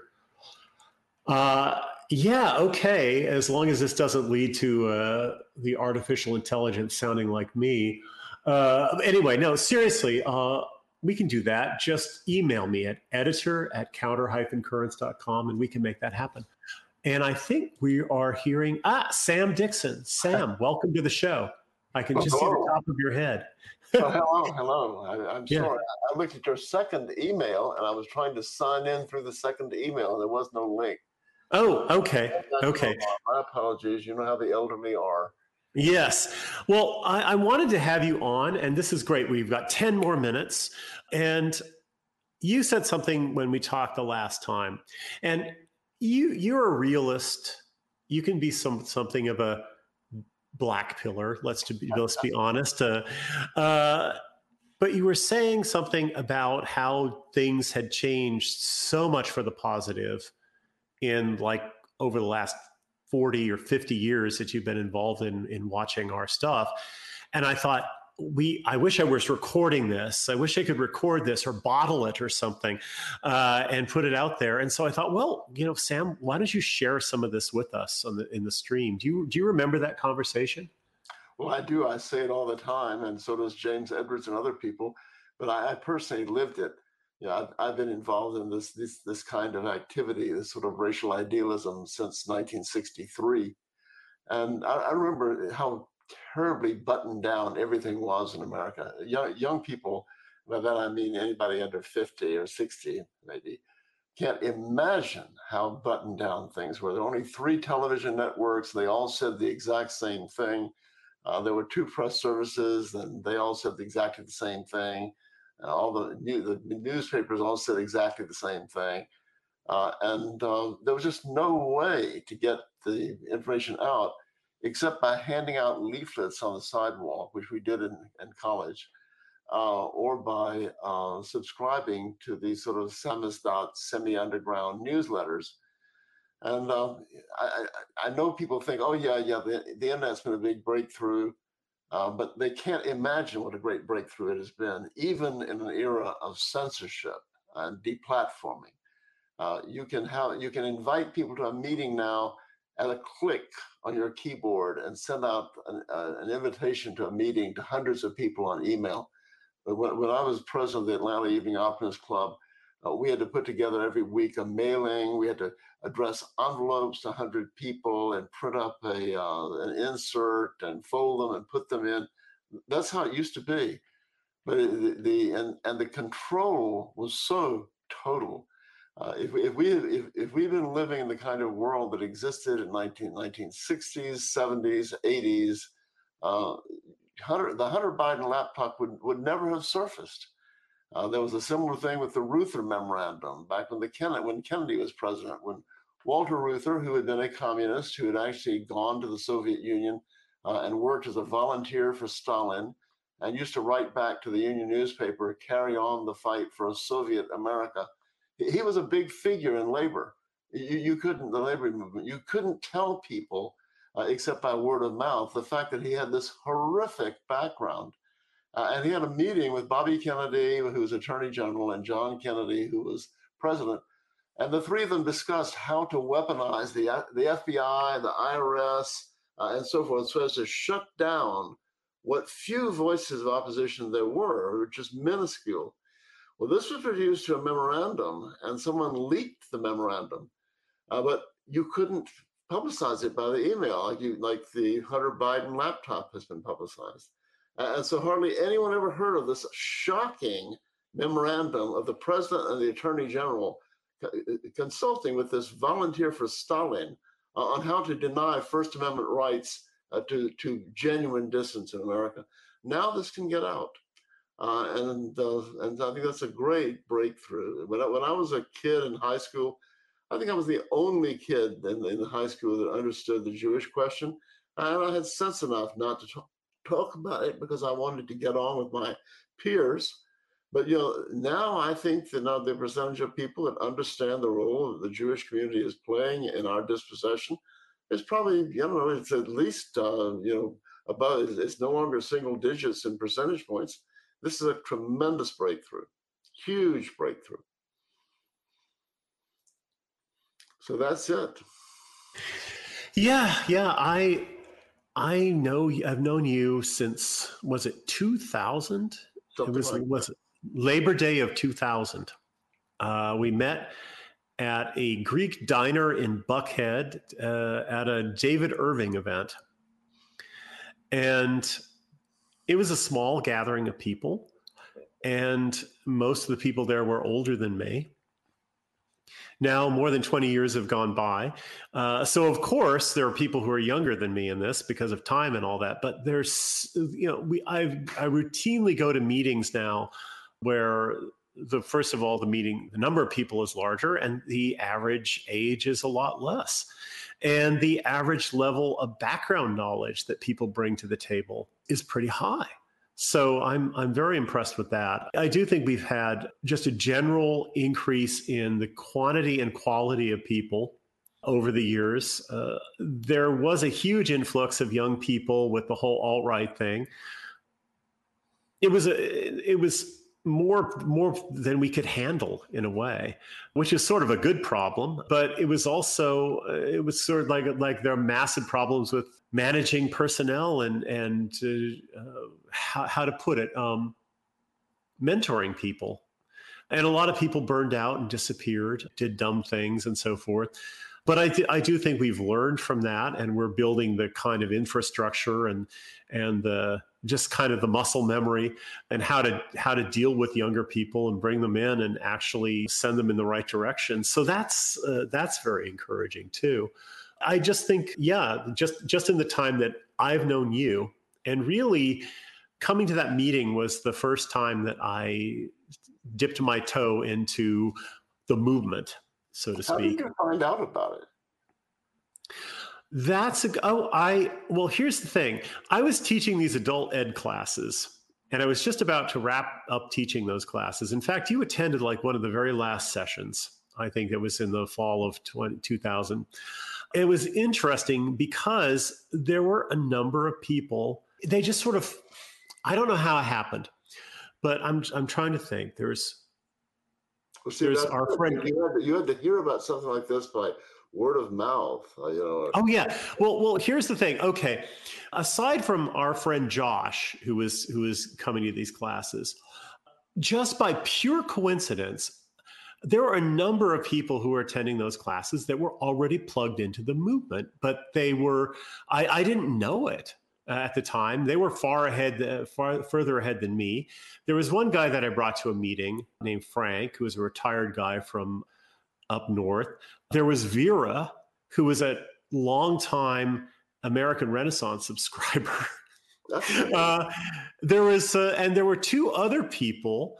One guy was a um, a bureaucrat. Uh, no, both of them were bureaucrats. They were bureaucrats, state bureaucrats or federal bureaucrats, and they were both into the revisionist stuff. And I was sitting there listening to them ch- chatting before class about David Irving, and my ears pricked up. And because I, you know, and they were talking about it, and this was the first I had heard of him. I think maybe he had been mentioned once before, but the Lipstadt trial was going on, and they were talking about this. And I went home and I found Irving's website. And it was from his website that I found out that he was coming to Atlanta. And so that's how I found out about it. So it was really funny. You create an atmosphere uh, where you can engage in liberal learning outside of academia. And I created a, you know, I, I created an atmosphere where people felt like I wasn't going to shut them down if they said things that were a bit outside the box. And there were four people in one of those classes that were already much further along in the whole movement thing than I was. And just sort of getting to know that helped me inquire more. And that's how I found out about it. And that's how I found the Irving meeting. Well, so these things happen. You, you looked at his site. You Yeah. know, you already look at a site. Ten years before that, there was no site. Yeah, yeah. about something like this by getting an envelope in the mail, or by some chance encounter with somebody, or by reading some publication like the Washington Observer or the, the Spotlight or Instauration that, that had a, a circulation base of maybe three, four thousand. uh, for the smaller ones and, and maybe 100,000 for the larger ones. But in a nation of, of 300 million people, this is just nothing. Yeah. So this is we, we have much better opportunities, and uh, you you the, the point of your meeting today is to be thankful. Uh, first and foremost, beyond being thankful the strengthening of the movement, I think we should be thankful to be who we are. You you are a philosopher and you studied Greek and, and Greek philosophy, and you know vastly more than I do. But I've read a little about it, and you know one of the things that was inscribed on the altar of Apollo at Delphi was the the maxim know who you are. It's often translated as, as know thyself, but knowing who you are is a much different thing than knowing thyself. And, we in this movement are people who we know who we are, uh, and we have rich lives. Uh, compared to us, most of these these people, the normies, leave these barren, uh, sterile lives. There's basically nobody at home, just vacant lots. Uh, there's nothing going on. Whereas for us, we we we have we our friendships pass over millennia. Uh, you and I are friends of Epictetus and Seneca, uh, Goethe. Uh, we understand race. We understand that we're part of a civilization and a race, a culture and a race uh, that stretches from Vladivostok all the way around across London and Dublin, Ireland to San Francisco, around the world. We have rich lives and we lead lives with meaning. And our enemies don't have, the normies don't have it. And our enemies don't have it either. You know, they live in, in ideas. I don't know if you, you saw what Biden said on Veterans Day, but it was a perfect encapsulation of what is wrong with America and Biden. Uh, because Biden's just a sociopath, but he was trying to con people with the idea that America is an idea. And he talked about the veterans that they died for something special. They died for an idea, an idea called America. Well, people in this movement know that we can't live in an idea. We can live in a country, we can live in a people, be part of a culture, but you cannot live in an idea. And the highly motivated woke people uh, that, are, that are our enemies they do live in a world of ideas. A few minutes ago, you were talking about the tremendous manic energy levels uh, of our enemies. And, and they and, and part of this is that they don't have complete personalities. Normal people have a, a, a they have friends, they have family, uh, they have religion, they have a family heritage, they have an ethnic group, they have a language, they have a literature. Uh, but these people don't have that they they are basically atomized, and they and they these causes that they join. Many of them have belong to five or six causes. You probably remember reading Creative Loafing, the alternative newspaper in Atlanta, with the list of happenings, and they would have. Yeah, I know. I, I knew these fanatics, and, and they they belong today to uh, the transgender movement, the Black Lives Matter movement, the feminist movement. All these movements and these movements fill this hole that is that the lack of any kind of real identity has left in their personality. And that's why there's partly why they're so energetic. They're filling in an incomplete way, they're trying to plug this hole in their personalities. And we're not like that. So we can be thankful that we know who we are. Yeah, that's that's very very well said. And you know, we we've been at this now for 3 hours, or at least I have from the very start. I can't think of a better uh, way of ending than that.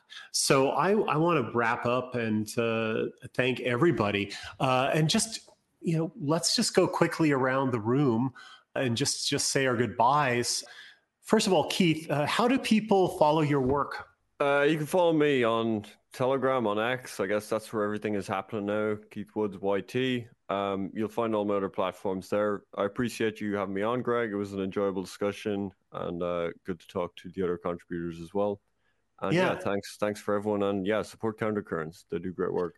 Well, thank you so much, and everyone's, of course, here is a is a huge fan of what you've been doing. You've been uh, like I said, uh, like a number of people saying, our, our most valuable player for 2023, definitely. We're all very grateful for you in 2023. Pox, how do people follow your work? Uh, you can also find me on Telegram at Pox uh, underscore Populi and on X at Poxes Foxes. you can read my articles on countercurrents, and then you can also read them on my Substack, uh, which is also called the Pox Populi Substack. No surprises there. And um, I think, yeah, those would be the main four places to find my stuff. Uh, thanks for having me on again for this wonderful Thanksgiving stream. Uh, it was a pleasure and an honor to share a space with uh, these illustrious fellow guests as well. And um, I hope we have a great 2024 and uh, a great uh, Yule as well. Yeah, thank you so much. Ta- uh, Ayatollah, tell us how people can follow your work. Telegram and Odysee mainly. Uh, I, I, would anticipate that the stalwart Reed Johnson, the gaffer as I call him, is is probably in there, sort of posting the links. So I'll be lazy and kind of uh, leave him leave him to do uh, to do what he does so well. Um, other than that, yeah, thanks as ever for inviting me on. I was honoured to be asked. Really enjoyed it. It's sort of been like a racist live aid, hasn't it? As I said in the private chat earlier on. Uh, oh yeah, it's been a lot yeah, of fun. Yeah, yeah, yeah. I, yeah, uh, really enjoyed it. Thanks for having me. Yeah. Yeah, you're you're you're a great voice, and we'll we'll definitely do this again soon. I'm always saying that. It took years for me to get Keith back on here, though, but I. I, I always mean it when we when I say I'd, I'd like to keep the conversation going. Uh, Karl, how do people follow your ideas, your work? Hey, um, yeah, you could just go to countercurrents.com and I'm um, there is uh, Karl Thorburn. Just type in Karl with a K and then T. And then also on Telegram, I'm uh, I've got a group called Bitcoin BBQ, like barbecue. That's great. Yeah, you you've been a longtime friend, a longtime supporter, and uh, I love it whenever your articles appear. And you're you're you're a real Twitter bad boy. Uh, you've gone through so many accounts. Uh, oh yeah, I've, i think I'm on account number six, and that's the reason I didn't give my Twitter. okay, it's okay. Okay. All right. Cyan, uh, you of course make countercurrents work behind the scenes, and you also are occasionally on the front page uh, as an author. And there you are in in in the flesh. So, how do people follow your work? And do you have any final thoughts for this evening? Well, thank you. Yes, um, I just want to say a huge thank you to everybody who's listening right now. At one point during the stream, we had about 300 uh, live listeners, and we also uh, we're in the middle of our fundraiser. We hit, I think this might be a record for the number of donations that we've had in a live stream. We have uh, 2,000, we raised $2,063. I just had a friend message me say, uh, you he's sending a thousand. So thank you, thank you, thank you. Um, and that means that for our match, which is running between now and uh, December 8th, we have 8,780 left to go. That's from an original matching grant number of 10,843. So you guys have been very generous. Thank you so much uh, for for helping us out there. There's a lot to look forward to in the rest of this year and next year. It was an honor meeting everybody, including you guys, uh, Mr. James Kirkpatrick. Good to see you uh, in the flesh in Europe. Austin, Friedrich, uh, and Sam, of course. uh, it was great seeing all of you in person and uh, just being encouraged by not only the things that people are saying online and moving the Overton window that way, but also learning about all the things that you are doing and being active in your communities behind the scenes that you can't talk about on the internet. So thanks everybody for joining. So, so Sam, how do people follow your work? You are a regular at American Renaissance. Uh, where else? Well, I'm afraid that's it. Uh, one of my New Year's resolutions every year is to set up a podcast and to write books, and slowly it's coming to be. Uh, I am slowly writing a, a book, uh, but uh, I'll have to set something up, and I'm just glad to follow others. Well, wonderful. I will say farewell. You know, we have many, many linguistic strands in our English language, and the way for to say goodbye in from the one that we got from the Vikings was farewell or farval, uh, sail well. So uh, we can close on a Nordic farewell. Well, thank you. Well, folks, uh, this has been great. I very much appreciate it. Uh, everybody out there listening, all of our panelists, all of our participants, our moderator who always does such good work, and of course, all the donors who have helped out. Sunshine Kid, I owe you an answer about Vico and Simone Weil and Homer, and I will I will do that on another occasion. There's no time to expatiate on that right now. But anyway, it's been a real pleasure, and we will definitely be back next week with another episode of Countercurrents Radio.